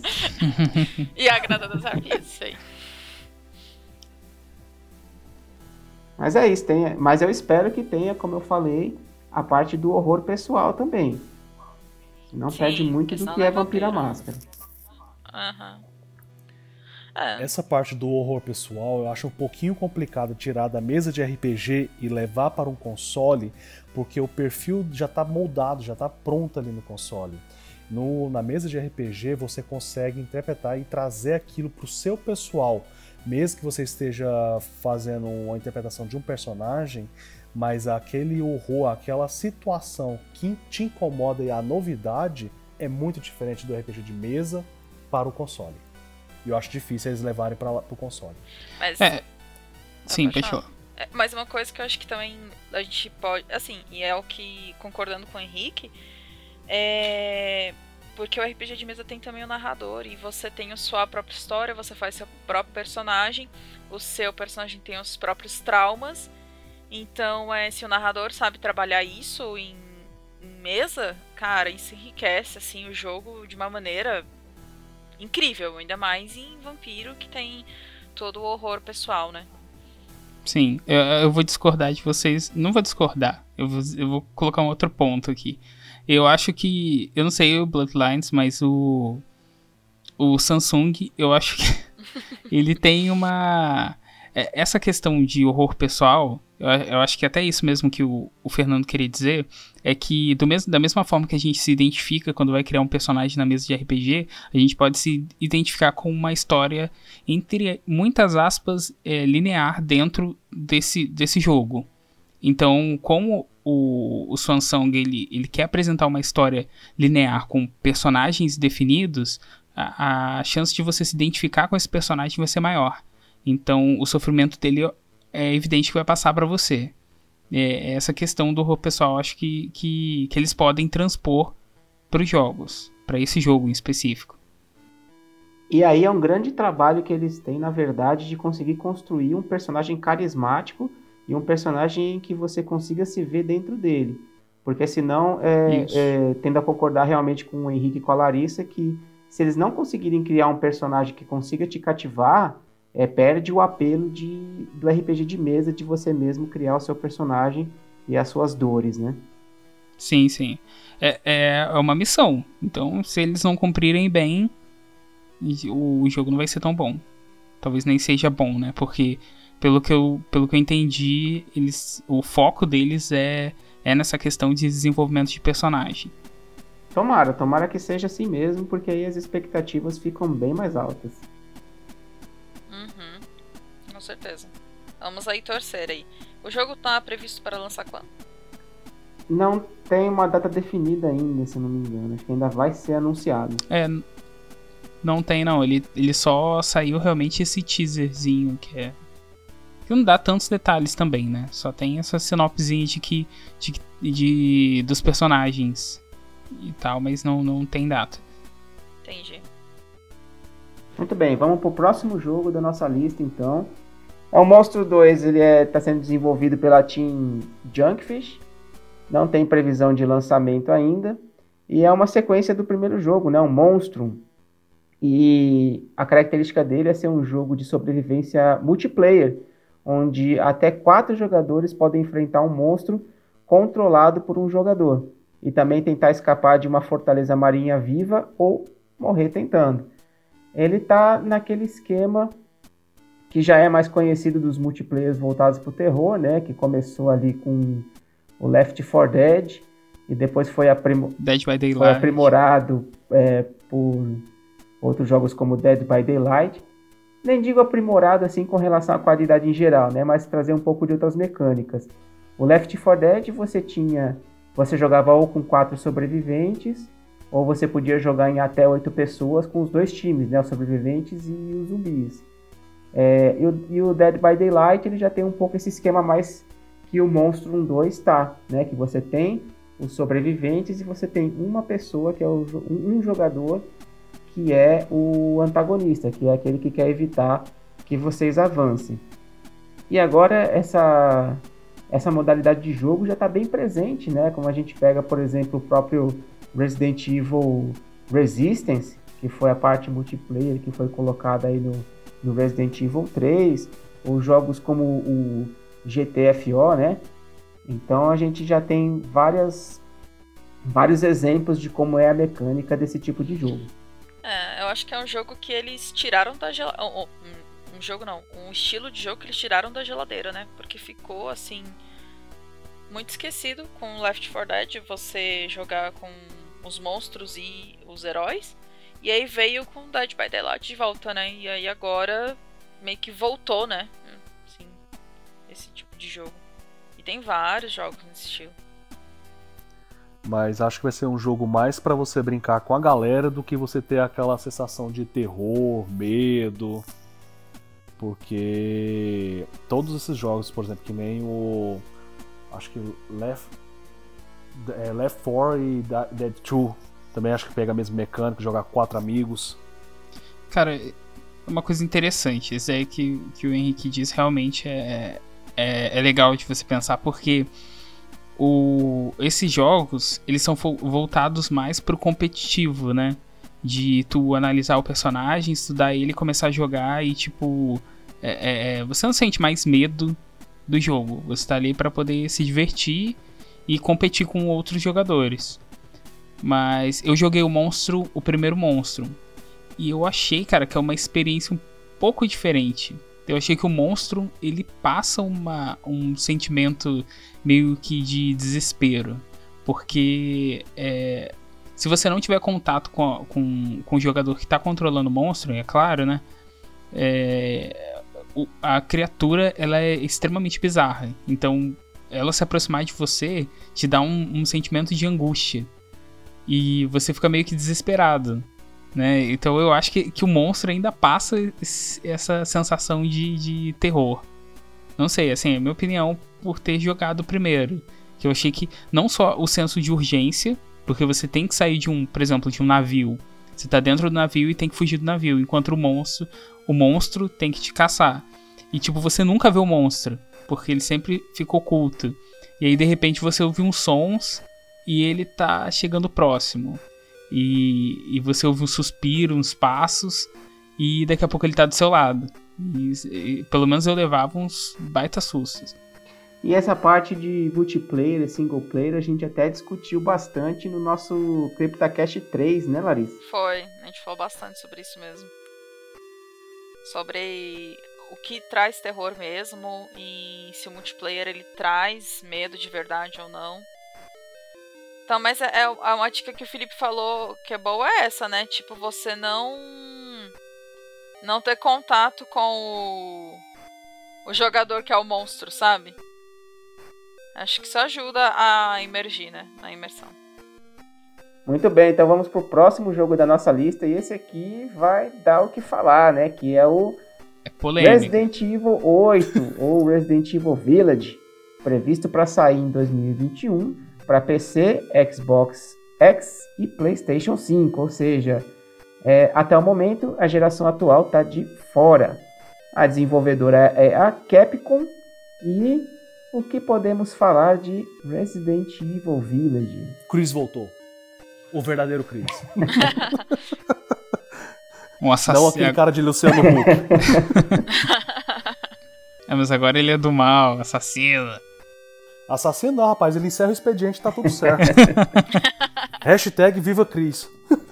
Eu posso dizer que, no mínimo, o trailer do, de lançamento, de anúncio do Resident Evil 8 foi controverso. E para mim foi uma viagem no ácido aí que eu até agora tô tentando entender um pouco o que que tá acontecendo. Eu acho que eles pegaram assim o Resident Evil 7, Resident Evil 4, é, misturaram assim no liquidificador e jogaram aí num, num novo trailer. É. É, eu, eu, não sei, porque tipo assim.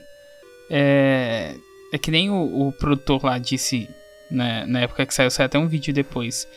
É, com, depois do anúncio, em que ele disse que tudo vai fazer sentido. Que é para as pessoas não se preocuparem. A única coisa que eu fiquei preocupado é que o Ethan ia continuar como protagonista. Eu fiquei puto, porque o Ethan não tem personalidade nenhuma. Coitado do Ethan. Cara, o Ethan é muito chato, velho. Que. Por que você colocar um personagem sem carisma e tendo uma. uma uma quantidade uma de personagens de enorme, né? enorme. Cara, você tem o Chris, o Leon, a, a... Porra, agora daí se insere. Você quer os vivos que apareceram ou você quer os vivos que sumiram? Ou você quer qual lista que você quer dos é, qual, protagonistas do Qualquer Resident? lista. Se pegar lista, sei lá, lista negra, branca, rosa, você vai encontrar todos. A quantidade de personagens. Se tu coloca o Ethan. Continua com o Ethan, que é um personagem bosta. Eu quero ver se o Chris consegue perder a mão e costurar de novo. Você vem falar mal do Ethan. Não, só pra lembrar que não foi o. É, né? Só para lembrar que não, que não foi o item que, que costurou a mão, foi a menina lá que costurou a mão para ele. Então não, não vale. tá? A Zoe. E, é, a Zoe. Porque eu, tem gente. Eu, já, eu conheço um cara que perdeu o dedo, ele colocou o dedo de volta e tá tudo bem. Então acho que colocar a mão é quase a mesma coisa. Aham, uhum, você religar seus nervos, tá tudo certo, funciona perfeitamente. Rime. A Zoe é uma grande cirurgiã. É, é, é, uhum. A gente não pode subestimar a, a menina. Eu acho que esse trailer, se ele fosse só Village, sem o Resident Evil, eu ia estar tá num hype assim, caraca, que jogo massa, não sei o quê. Mas aí quando coloca o Resident Evil, aí aparece um, bicho tipo lambisomem. Tipo um é, é, uma coisa que eles, que eles assim, comentaram. Hum... isso daí que você falou é uma coisa que eles comentaram que eu achei interessante. Eles disseram que os jogos, a partir de agora, não vão ter mais. é, não vão ser mais é, Resident Evil, tipo 1, 2, 3 e tal. Vai ser Resident Evil em algum nome. Então. Tipo o Code Verônica, ué. Sim, tipo o Code Verônica, mas o, o próprio. O 7. O 7 era o quê? Não, Sete. o 7 era o Resident Evil. Viveu 7. Não, não, mas não tinha o 7. O 7 era um. Era um ele se formava dentro da, do- da logo do, do Resident. Entendeu? Eles usaram aquela estética justamente pra mostrar que aquele era o Resident Evil e acabou. E a partir de agora eles vão contar uma nova história.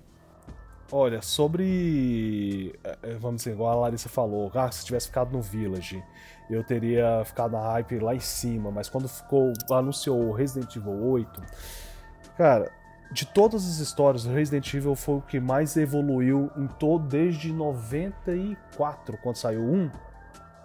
96. 94? 96? Eu tô com 98 na cabeça, mas 98 é a data do jogo. É, e saiu um álbum do Pokémon maneiraço nesse 98. Nossa! Nossa senhora. Então, o que acontece? O- a toda a série ela sofreu uma, uma evolução que foi do 1 pro 3 até o Code Verônica, o 4 pro 6, e agora nós estamos vivendo uma nova geração, que é o 7, o 8 e provavelmente vai até o 9. Provavelmente. Se não Sim, é pegar isso a aí. rabeira do 10. É tipo um Star Wars, né? É, mas o Star Wars aí é uma outra, outra crítica que aí vai. eh, Tem que ter pra abrir uma cerveja aqui pra poder conversar. Então, a evolução dos personagens são diferentes. Nós temos um trauma pesado com o Chris. Então, não sabemos o que aconteceu com ele desde o final do, do Resident Evil 6, 6. Tudo bem que tem o Vendetta, que ele é canônico. Mas você não tem noção o que aconteceu ali depois do Vendetta. E tem o, no caso, o Ethan, que você, igual você citou. Eu não tive ainda a oportunidade de jogar o 7. Tanto que um brother meu vai emprestar pra eu poder ent- entender um pouquinho desse lazarento. E também tem a Mia que vai participar da, da história. Eu acho a Mia mais interessante do que o Ethan. Tipo, é, sabe aquele personagem que tem, tem, tem importância na história? Tipo assim, é, o Ethan ele foi ali por causa da Mia, e a Mia. Eu não, eu não sei, você sabe que a, A Mia. Mia o não que que sei é a Mia, ainda, né? mas Não. pode me dar o spoiler que não tem problema. É, então. Não, não vou dar spoiler, não. então, a Mia é importante pra história em si, e o Ethan não. Então, o Ethan fica de lado. Ele não é tipo um personagem que vai ter. que Não é. Não, não podemos Jamais. comparar Ethan Jamais. com Chris. Jamais. O Ethan, não, de jeito nenhum. O Ethan é um personagem completamente pra ser deixado de mas o lado. que acontece? Imagine se ele morre no meio da- do, do jogo. É o que eu gostaria. Entendeu? Então são situações. Por exemplo, você imaginaria, quando você jogou o Resident Evil Code Verônica, você saberia, imaginou que ia jogar com o Chris Não, no meio é, do jogo? gente, e isso é o interessante, é você ter essa quebra. E foi o que aconteceu com o do Ethan pra Mia, né? Mas aí, já dei um spoiler sem querer. Mas, Não, relaxa. mas assim, cara, eu tô vendo, tipo, é, começarem a contar uma história com, com o Ethan e com a Mia e já partir pra outra que não vai ter sentido. Assim, sei lá, é, é, sei, é muito, muito imaturo pensar assim, mas eu não consigo não pensar. Mas um- temos uma promessa, que esse vai ser o maior jogo da, da série. Temos essa promessa. Inclusive maior que o 6. E olha que os 6 são quatro gameplays de pelo menos a três de mais ou menos umas 8 horas e uma de mais ou menos 4 horas e meia. Ai, cara, mas uma parada que a gente até discutiu no último CryptoCast, que o problema do 6 é que você repete a mesma gameplay, só que com personagens você- diferentes. repete a mesma cena com, com em cada uma das campanhas. Aí, tipo, você vai ver acontecer de novo aquela cena em que o Chris enfrenta o sei lá o que. E tá todo mundo junto no mesmo cenário. Não, mas é percepção diferente de como aquela pessoa chegou naquele cruzamento. Sim, faz sentido, mas assim, é desnecessário você jogar aquilo. Entendeu? Tipo, porra, eu já joguei uma vez. Porque eu tenho. eu- eu- é, se você fizer o jogo seguido. é, eu não sei você, mas eu senti um incômodo absurdo em ter que repetir cena. É, é, em ter que... Cara, eu platinei o jogo, então você imagina quantas vezes eu joguei o jogo. Você, é, é, eu, eu, eu sei que você é uma pessoa muito paciente, porque eu não, não cara, não me, não me agradou em nada. Ter que repetir uma cena, assim, em propósito narrativo. Eu vou te falar sobre roteiro, tá? Se a gente for discutir Tudo sobre bem. roteiro, você nunca faria isso no roteiro. Em mostrar, mostrar a perspectiva do outro, ok. Mas é, colocar uma cena de gameplay e que não agrega nada, porque você já passou por aquela cena, entendeu? Se, se colocasse uma cutscene ali mostrando, ah, o Chris ajudou a, a, a lutar contra o, o gigante e tal, e depois pulasse pra continuar a campanha do Chris, eu acharia, pô, interessante sol, solucionar esse problema. Não é nenhum problema. Mas assim, quiseram inserir ali no meio do jogo uma algo que não aparecia, né? No, é, na verdade já apareceu. A Larissa até comentou comigo uma vez que, que no Resident Evil 2 é, Remake, eu acho que o antigo também tinha isso, que o cenário onde a Jill aparecia era um cenário que, se ela alterasse esse cenário, o cenário continuava no 2, alguma coisa assim, né? Ah, aqui no remake, é... nos próprios remakes, do 2 e do 3, aquela. Lá na delegacia, quando você passa com o Leon, que o banheiro tá explodido, que tá com vapor, e você tem que arranjar um. Uma válvula para desligar Pra poder e tal, pra atravessar? poder atravessar. Quem explodiu aquela parede foi o Carlos, no 3. Porque três. o Uhum. 3 se passa antes, durante e 24 depois horas. do 2. Então, tipo, a... é o que a gente tava discutindo, dessas influências e tudo. É uma ligação inteligente. O que você tá Sim, fazendo é alterando eu- a estrutura do jogo para que você tenha alguma dificuldade ou que aquilo agregue na campanha. Mas se você jogar o- Resident 6, se você, você chega no meio do jogo e ah, agora nós vamos enfrentar o, o bichão lá, o, o gigante. E Uhum. você tem que enfrentar junto com os personagens que era você agora há pouco. Entendeu? É uma coisa que é, é, eu não achei uma boa solução. Eu entendi a sua colocação, mas, por exemplo, como eu pegava uma campanha e ia do começo ao fim, eu não ia pausando pra poder ir na cronologia, aí realmente. Então, tipo, eu jogava, aí jogava na outra percepção do outro. Mas voltando só pra questão da história, quando o Chris passou por toda a situação e inclusive apareceu a Umbrella de logo azul no Resident Evil 7, gerou muito mais perguntas do que normalmente um Resident responde. Sim, com certeza. Então acho que esse é o maior, o maior quebra-cabeça da Capcom agora nesse 8 é pelo menos respo- responder 30%. Já estamos já tamo feliz. Se eles responderem 30% das perguntas que foram geradas no 7. Sim, é, o que você está querendo dizer é que eles geram perguntas, eles têm esse ciclo, né, de gerar perguntas Sim. e isso vai ser respondido a cada jogo. Né, o que aconteceu Sim. no primeiro jogo, tipo, ah, aqui é um laboratório e tal, mas espera aí, vai acontecer alguma coisa na cidade e aí eles vão respondendo perguntas sobre aquela trama inicial. Eu entendi isso aí, isso aí realmente é, é algo que, que, que a Capcom costuma fazer.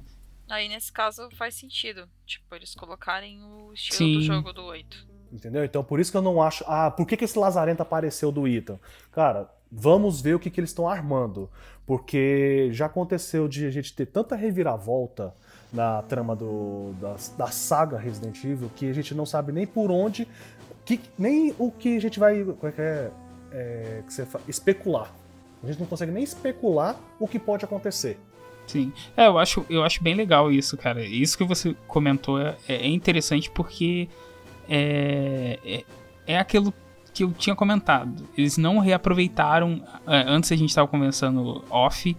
Que eles não é, reaproveitam tanto os personagens.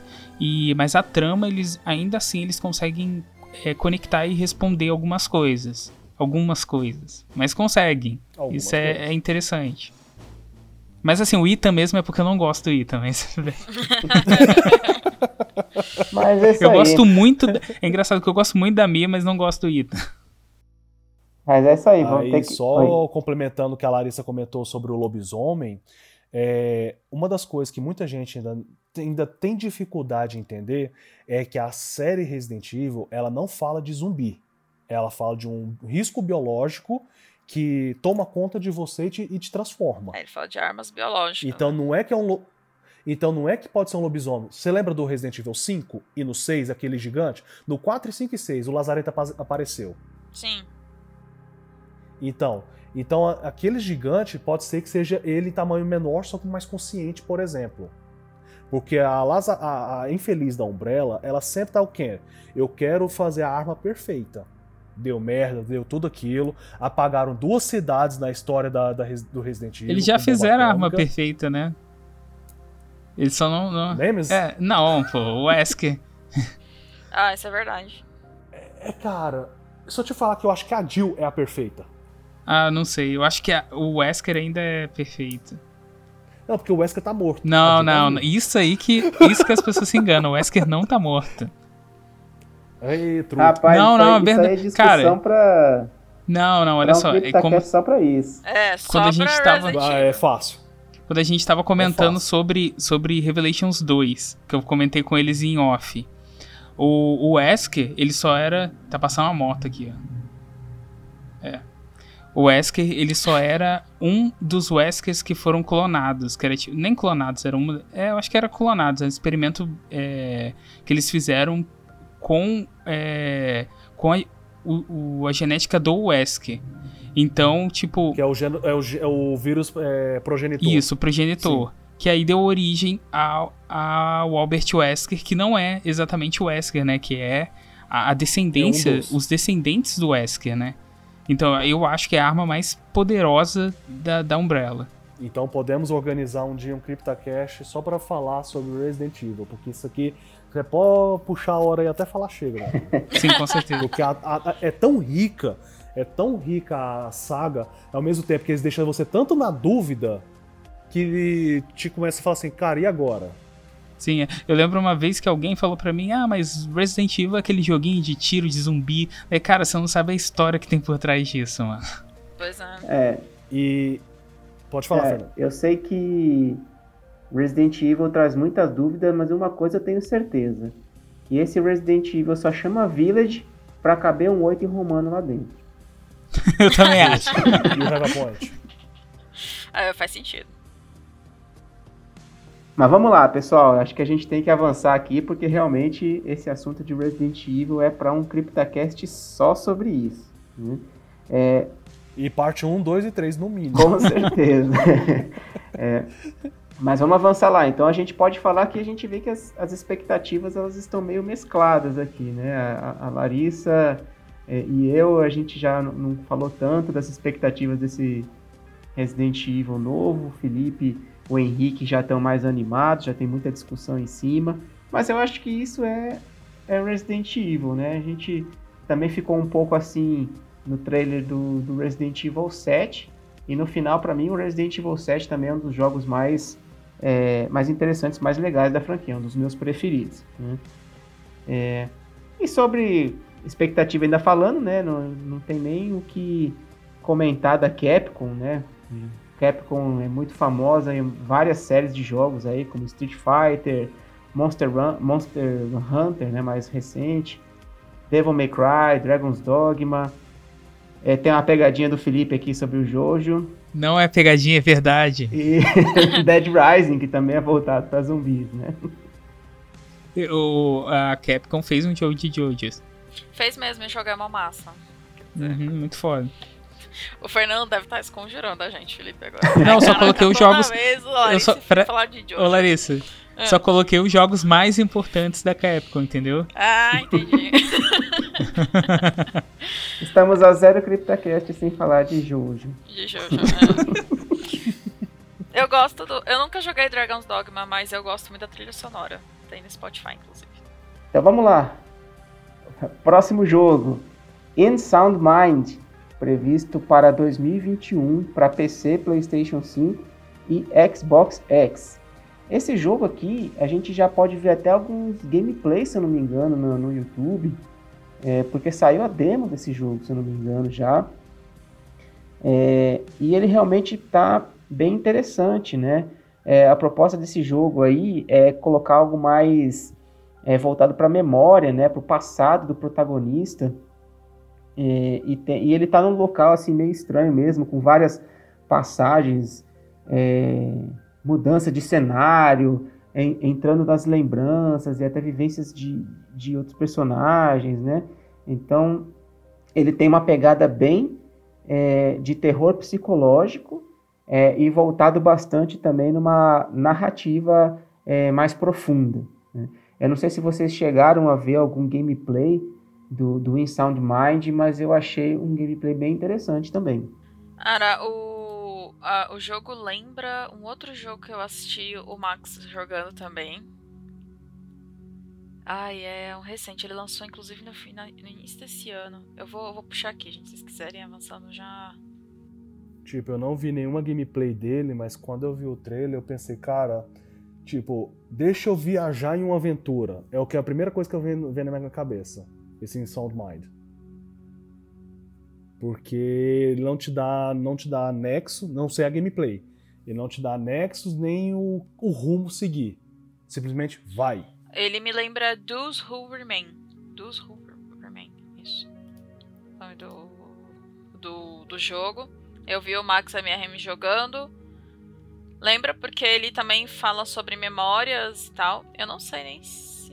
Ele lembra muito o, The Sound Mind. Eu não jogaria em The Sound, Sound Mind. Meu Deus. Quase não trava a língua. Hum. Porque tem manequins. Cara, eu não sei. Eu Oh. tenho um certo medo de manequins. Eu não jogaria por causa dos manequins. Nada assim. Ele, Os ouvintes manequins aí, eu não tenho preconceito contra manequins, mas eu tenho medo. ele me lembra. tenho preconceito, mas tenho medo. Ele me lembra os, o Devil Within 2. Por quê? Essa questão de, de mexer com, com lembranças e, e também eu vi que o mundo ele vai se desconstruindo. Tem uma parte que ele tá na cidade ali tirando umas criaturas e o chão vai se desfazendo, Hum, as árvores vão caindo, o céu troca de cor. Me lembrou o Devil Within o 2 porque tem essa, essa parada de que o mundo do sonho vai se, se, se desconstruindo o tempo todo, né? Entendi. É, e a gente tem uma perspectiva bem legal desse jogo aí por realmente mexer com a questão da memória, do passado e até a própria culpa do protagonista. É uma coisa que a gente fala muito aí também sobre a própria culpa deles, né? Ele É. não matou a esposa, não, né? não, não, não que eu tenha visto até agora, né? Vou ter que descobrir. Mas uma coisa interessante é que, assim, apesar de ser o primeiro jogo, jogo deles mesmo, né, da, da companhia We Create Stuff, ela já foi conhecida antigamente por fazer alguns mods de terror pro Half-Life 2. Então, não sei se vocês chegaram a jogar, mas ela fez Nightmare House, Nightmare House 2. Eram jogos que tinham bastante questão assim, de jump scare mesmo e tudo, né?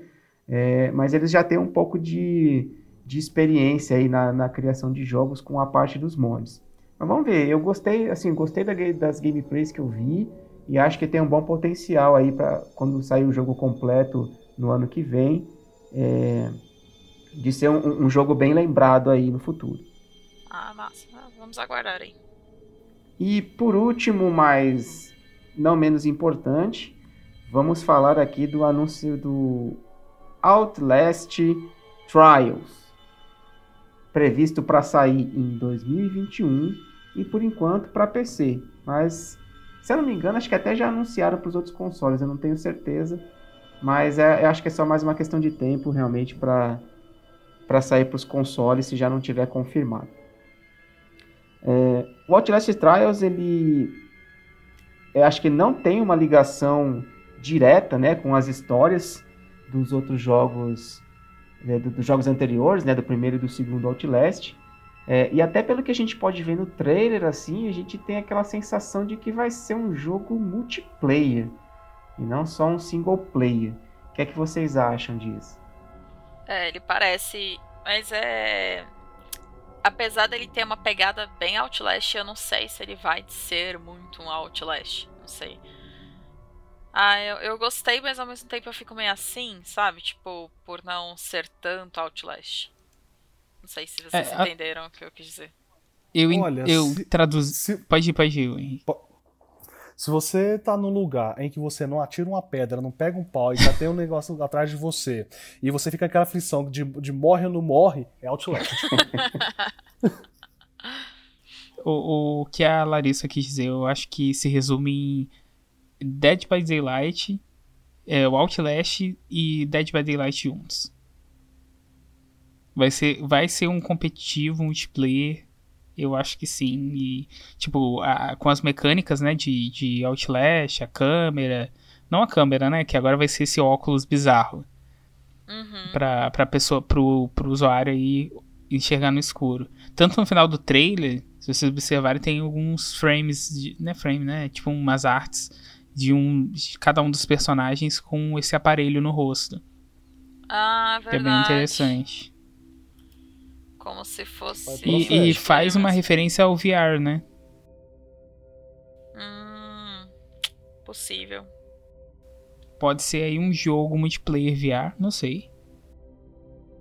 É, eu acho que eles não podem se prender ao VR. Pra não, Não, acho fechar que não. tanto, mas eu acho que Sim. pode ser uma possibilidade de gameplay ter o, o VR, né? Não, mas eu acho assim, multiplayer com certeza. Acho que multiplayer e com essas mecânicas, assim. Provavelmente você vai.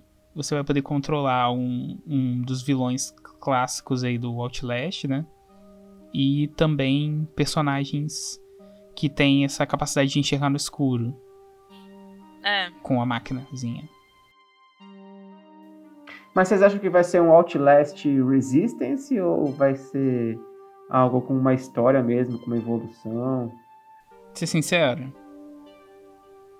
cara, é uma empresa que é os únicos jogos que elas têm na, que ela tem na, no currículo dela é Outlast. Eles estão, eles ganharam muito destaque, né? Eles estão vindo de uma, eles são artistas de uma empresa, eu acho que, se não me engano, eles saíram da eles saíram da, da Ubisoft, não, da da EA.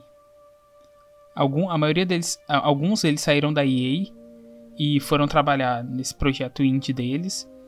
E, tipo, eu acho que é uma oportunidade pra ganhar dinheiro. Então, certeza que vai ser uma experiência multiplayer. E, e do estilo é, Dead by Daylight. Vai ser isso mesmo. Quanta convicção, Felipe. Cara, eu tenho quase certeza. Aí, o, certeza. aí o hype caiu pra metade. Oi? Aí o meu hype caiu pra metade. Não, mas eu acho que assim, é... ah, eles são bem criativos, eles vão, eles vão colocar alguma coisa aí que vai que, é, meio que inovar nessa área, nesse, nesse gênero de, de jogos cooperativos e que tem o, o- um vilão. Eles vão conseguir colocar alguma coisa que vai ser interessante. Ou, ou talvez é, manter até aquela questão que, que eu disse sobre o monstro de do terror permanecer. É, espero que você esteja certo. Pelo menos o trailer, assim, a gente vê que ele tem uma pegada bem macabra mesmo, né? É, E até o próprio estilo do jogo, ele é bem parecido com os jogos anteriores. Eu digo até a questão do, do gráfico, né? O design e tudo. Eu acho que eles têm uma boa, uma boa proposta em mãos e eu espero que seja uma proposta que, que dê certo. Mas eu acho que realmente, assim, Seja focar no multiplayer, pra mim, não, não é muito bom, na minha opinião. É, mas, mas também pode ser que seja só, tipo, antes você não tinha ninguém, né, Pra poder ajudar lá no, nos jogos. Na verdade tinha, né? O segundo tem bastante gente. É, então eu acho que é multiplayer mesmo. Eu acho que é assim. é, eles podiam não ter fo não focar no multiplayer, mas ter um jogo, uma possibilidade de jogar multiplayer, sabe? Tipo, ter a opção de multiplayer, Sim. mas não ser ele 100% multiplayer. Eu, eu acho. É. Assim, pode ter algum momento. Eles vão acabar colocando alguma coisa tipo. Ah, pra você passar de determinada área vai precisar da ajuda de outra. Entendeu? De- Vai ter algo assim. Beleza. Então, Outlast Trials foi o último jogo da lista que a gente trouxe sobre os jogos anunciados para a próxima geração, para o finzinho dessa geração atual de consoles. E agora a gente quer falar um pouquinho sobre aquilo que a gente não viu anunciado. Então, eu quero- vamos falar um pouco sobre os jogos que a gente quer ou que a gente espera que seja anunciado para a próxima geração. É, e eu vou começar aqui, realmente, não tem como falar outro que não seja Silent Hill.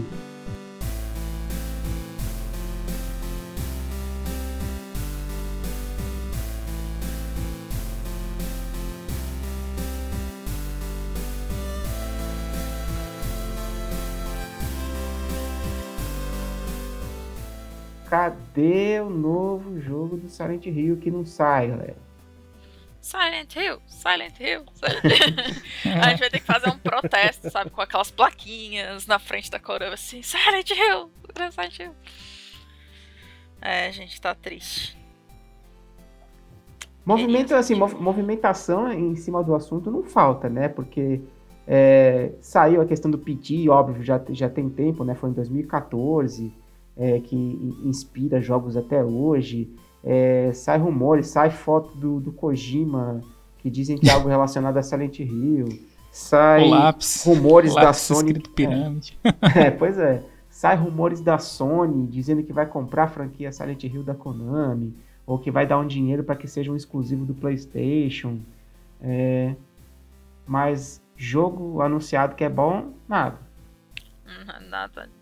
Nada de nada. Não, vai Vai que na próxima, no State Play que vai ter agora, a Sony não consegue nos surpreender. É o que a gente mais quer. É.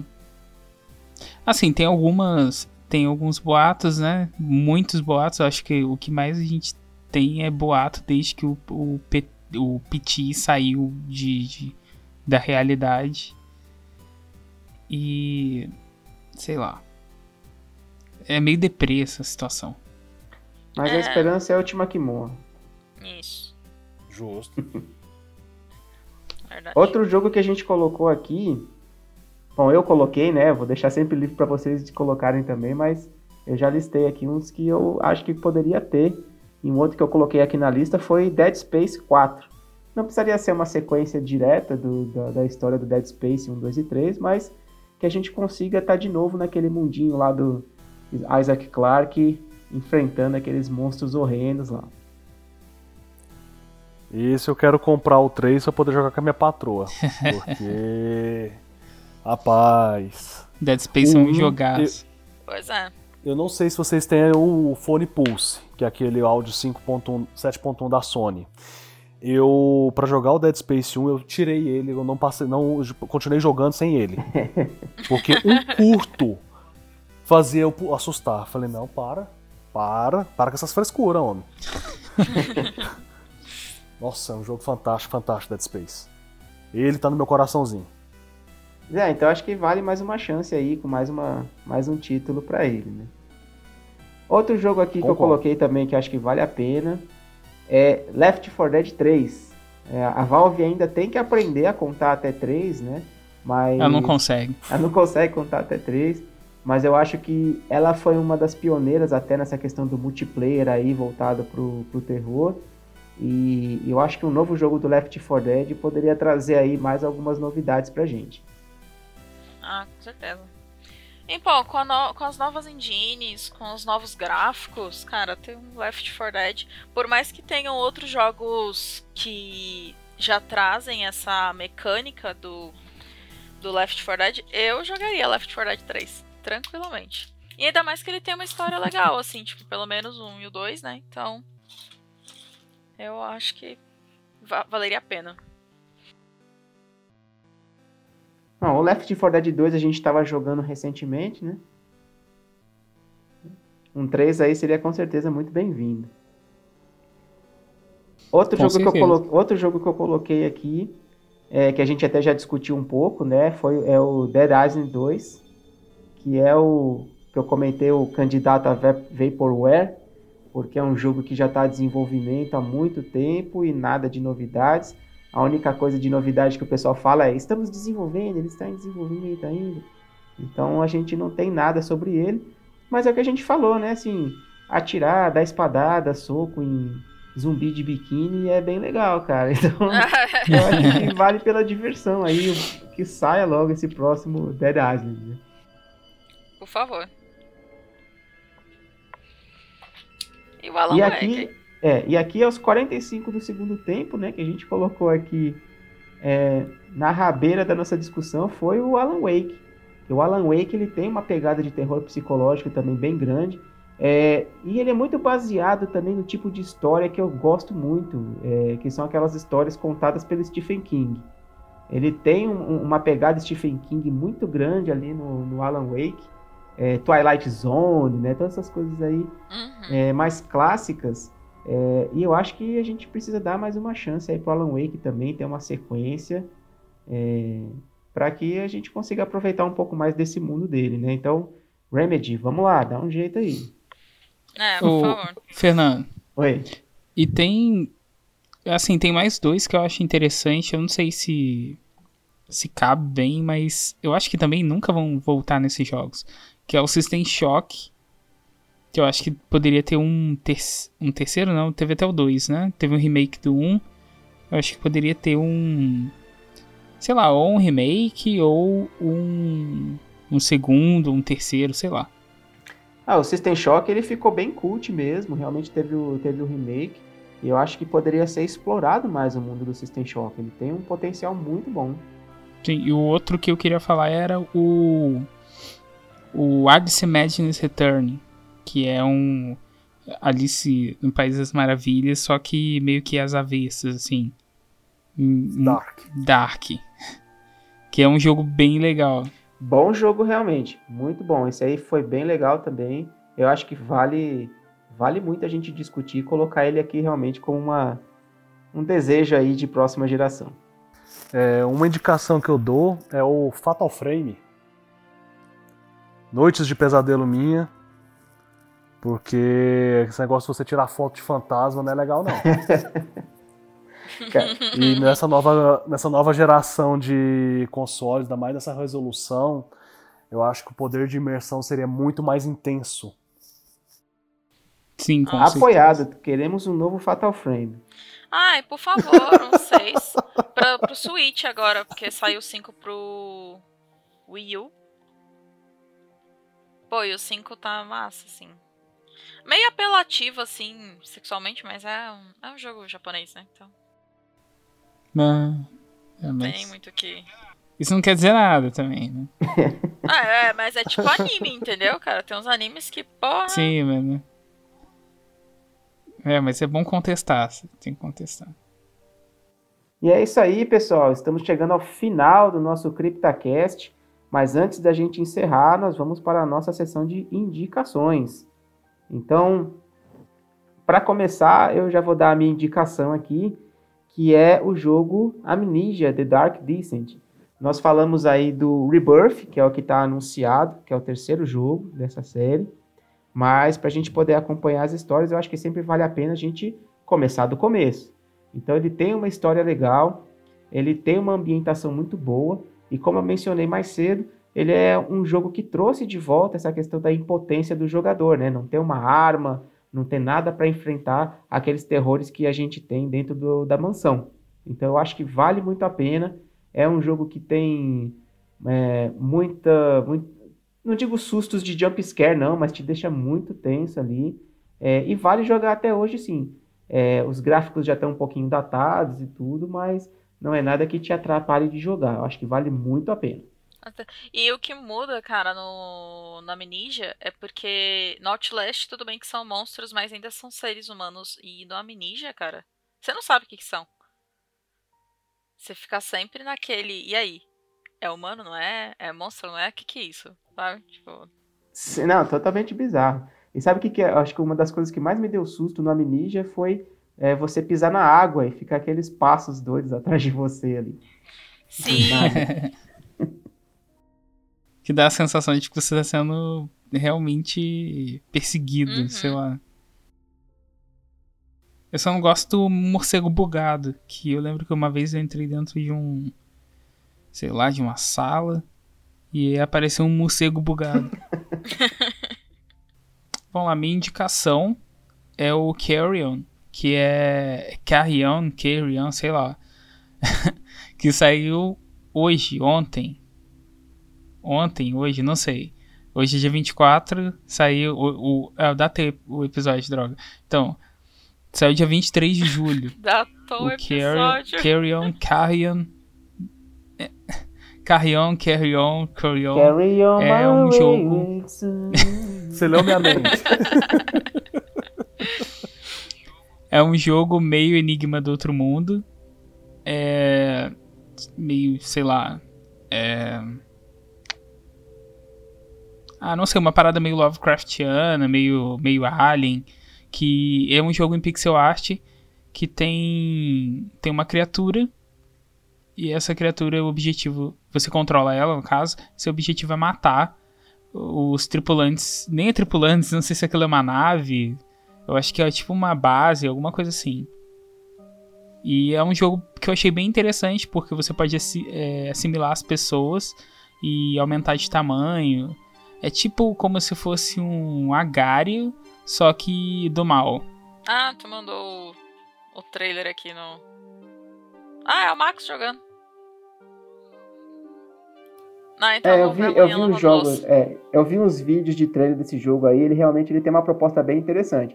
Você controlar o ser, né? E ir se alimentando e se movimentando através dos tentáculos dele. Sim, Parece achei bem legal. legal. Tá aí, tá meio carinho, mas. Mas eu acho que, que, sei lá, daqui a algum tempinho ele, ele entra um preço bom e dá pra comprar e jogar. Ah, massa. Bom, Engraçado que eu vi, fala galera do Max. é, fala galera. Aqui quem fala é o Max. E na Gameplay de hoje. Bom, e a minha indicação é o Resident Evil Code Verônica. Eu vou indicar o Code Verônica porque é um dos meus favoritos, apesar de ser um spin-off. Eu acho que a história dele é a melhor. Não, o Code Verônica é canônico, moça. Não, eu tô falando de spin-off porque ele não é, tipo, não tem, tipo, Resident Evil 1, 2. não Sim, tem um ele- numeral. Ele é Não canônico. tem um... É, eu quero dizer que ele é. Ele é um canônico, mas ele é spin-off. Ele não tá dentro da cronologia. É, mas ele é, O- ele é canônico. Numerado, tudo bem. É, ele não tem um numeral, ele não tem... É, ele não tem um númerozinho. Mas eu, assim, acho a história dele fantástica e triste, mas é, é muito boa, assim. Eu adoro o Code Verônica. Você acha? Eu acho que é um- o jogo mais sensual da. da, da, da franquia. Mas sem só... Só porque a Claire ficou de, de amorzinho? Não, não, porque é o Code Verônica. Ah, Badum. É eu não acredito mais que a gente triste. caiu nessa de novo. É. É a segunda vez. Que absurdo. Bem, é, minha indicação é para aqueles mais que gostam uma historinha, que é a continuação do Man of Medan, que é da mesma produtora da Until Dawn, que é o Little Hope, que está previsto para sair agora em agosto, setembro. Que para quem não conhece Until Dawn, recomendo muito. O em sequência o Man of Medan. Que lá vem meu, minha situação de imersão, né? Que eu me sinto no lugar dos personagens. Eu, a aflição, o choro, o desespero, é, a alegria. Eu não vou falar excitação não, que fica meio pesado, mas do horário. Mas, Eita. mas é fantástico. É a- o que a Dark Pictures está fazendo, eu acho fantástico, fantástico, fantástico. Mandei o trailer aí da, do Little Hope, pra vocês darem uma olhada. É, o Little Hope eu já tinha visto o trailer. É, é, é como se fosse uma. É uma antologia, né? De. De, de histórias que vão sendo contadas Sim. em cada, cada jogo. Com o famoso efeito borboleta.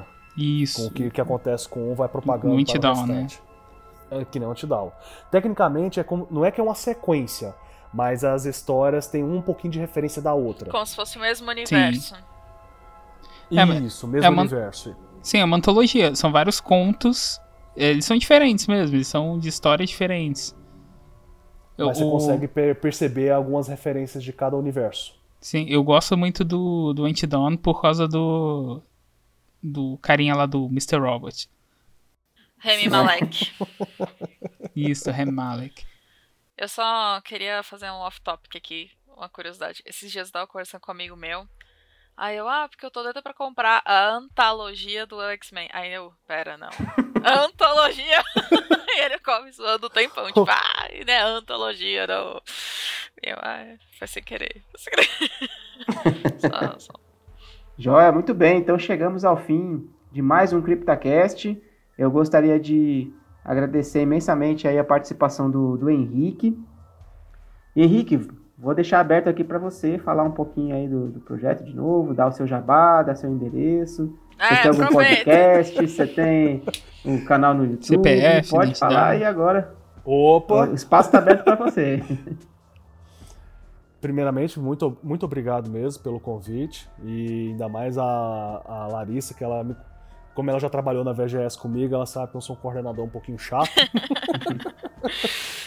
o pessoal já me apelidou até de Dia Joy, pra vocês terem noção.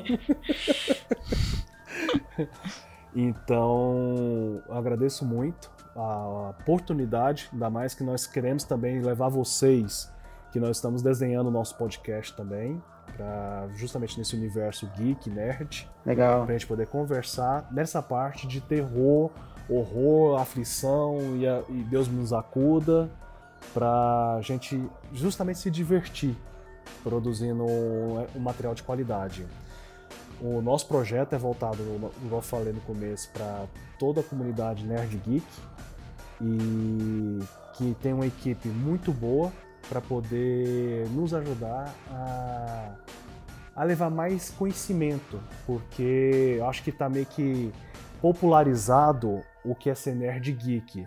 E realmente, quem é o. já Vamos separar os, os Nutella do, dos raiz.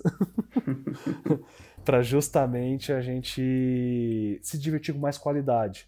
Tanto que no nosso projeto a gente lida tanto com a parte de leitura, a gente faz indicação de livros, a gente faz está trabalhando agora com algumas gameplays que a gente está com, com nossos parceiros streamers. A gente faz vai fazer eventos, inclusive você Fernando confere que você é do, do Rio de Janeiro ou é São Paulo? Não, eu sou do Rio de Janeiro, Felipe. Ah, o Felipe que é do Rio de Janeiro. Isso. Fernando aqui de Sou de Brasília? Brasília, isso. Ah, então dá pra te perturbar mais fácil, então. então, Felipe, eh, esteja convidado para vir aqui para Brasília, quando tiver oportunidade, quando a gente estiver nós fazendo nossos eventos. Ah, aqui Vai do ser uma lado, honra. tranquilo. Vai ser uma honra de... Bem ali, né? Ainda mais nessa época, né? Oh, tá facinho. Nós queremos fazer mesa redonda de debates nos nossos eventos, colocar uma galera para justamente discutir, colocar pessoas para interagir no meio das discussões. Então, aguenta coração, que a gente vai colocar você na sabatina. Então, queremos realmente reunir, fazer material e eventos de qualidade. Não só, tipo, um a cada um mês, um ou dois por, por ano, por ano assim. Nós queremos colocar mais coisas para a gente poder participar. Então, essa é a essência do nosso projeto e estamos com uma galera muito boa para poder ajudar a gente a produzir isso. Ah, muito bom. E sem CPF, tá? Mas pelo menos, pelo menos passa aí o, o link do seu site. Ah, o site você encontra a gente lá no www.fliperamadv.com. Não tem o BR. Jó, é muito bom. Então, se vocês quiserem dar uma olhada, quiserem falar assim, Henrique, acho que você pode melhorar, aceitamos críticas. A Larissa tá aí que eu aceito os puxões de orelha dela. Estamos aí para poder produzir um conteúdo bom. Jó, é legal. Então, até, até, por exemplo, vocês quiserem fazer alguma coisa para poder divulgar com a gente no site, vocês estão à disposição. Nosso site tem espaço para fazer muita coisa, até para e-commerce, para você ter noção. Mas isso está tudo desenhado e a gente vai trabalhando um pouquinho. Porque, como diria Mamonas Assassina, money que é good não have, se nós não have, nós não tava aqui orcando. Com certeza. é muito bom, um projeto bem legal. é, e a gente também vai deixar o link pro Fliperama de Verdade aqui no, no post desse podcast no nosso site. E para encerrar, é, só dando os nossos recadinhos, você pode você pode encontrar a gente no nosso site, que é o www.zonasombria.com.br. Nós também estamos no Facebook, no Zona Sombria BR, e também no Twitter e no Instagram, como arroba Zona Sombria. Se você também preferir os meios clássicos de comunicação, pode mandar um e-mail para a gente, para criptacast.zonasombria.com.br. Ah, e no Facebook também tem o nosso grupo, o Zona Sombria Sociedade do Terror. Então é só chegar lá e pedir para entrar, que a gente está com bastante postagem lá, muitas coisas compartilhadas pelos membros e tá bem interessante. Então, chegamos aqui no final do nosso CryptaCast e, como sempre, eu vou pedir para todo mundo aí, todos os nossos participantes, dar um tchau para a galera e até o próximo CryptaCast. Então, mais uma vez, obrigado pela audiência e até lá. Tchau, tchau, pessoal. Tchau, tchau, gente. Até o próximo. Tchau, gente. Até mais. Até mais e obrigadão novamente. O dia que eu crescer, eu vou falar bonito igual vocês. Wake up in the morning to the clear blue sky. Turn up the music when I hop in the ride. The windows down, let the whole world see. Can't nobody rock it like little old me. I'm the bomb and about to blow up. Mm, I'm the bomb and about to blow up. I got my drugs and my Larissa. Pode ir, Felipe. Ah, sou eu, Larissa? ah, sou eu. Cara, Eu tá achava que ótimo. sim. Eu achava que era... Cara, tem que ir pro make-off, por favor. Sou eu. Não, porque eu achei sempre a Larissa depois. Eu pensei que era a Larissa. Essa foi a pegadinha de hoje. Ah, que bom, olha. Estou feliz, obrigado. Aqui. Posso ir? Vou lá. Tá. Vai. But three to be a legend, even if I'm poor. I ain't chasing nothing, you gon' have to catch me. And if you wanna taste, you gon' have to pay a fee. I'm the bomb and about A gente, o editor tira isso da, da gravação depois, mas o Felipe tu tá devendo o RPG pra gente, cara. Sim, Pô, é, é eu vou te verdade. cobrar. Eu vou- Vai ficar gravado. Eu, vou- eu vou editar esse trecho. Eu, falo- eu vou toda vez, todo dia eu vou colocar. Felipe tá devendo RPG do Observer pra gente. Beijos. Sim, eu sei.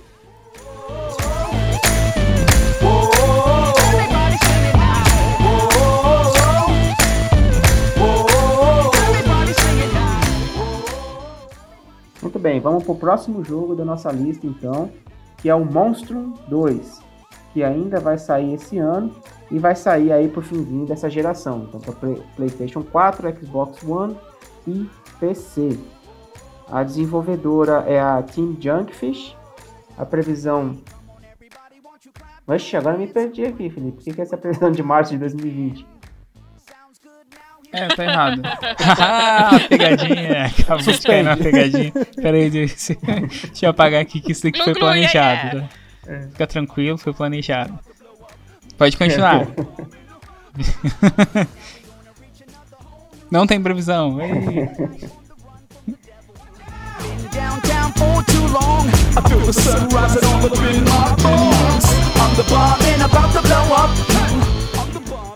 Alô? Alô? É da pizzaria? Ah. Opa! Eu sabia que alguém ia fazer uma piada dessa. Muito bem. Só que eu achei que era da padaria. Peraí, desculpa. Beleza, vamos lá. Everybody singing. Oh, oh, oh,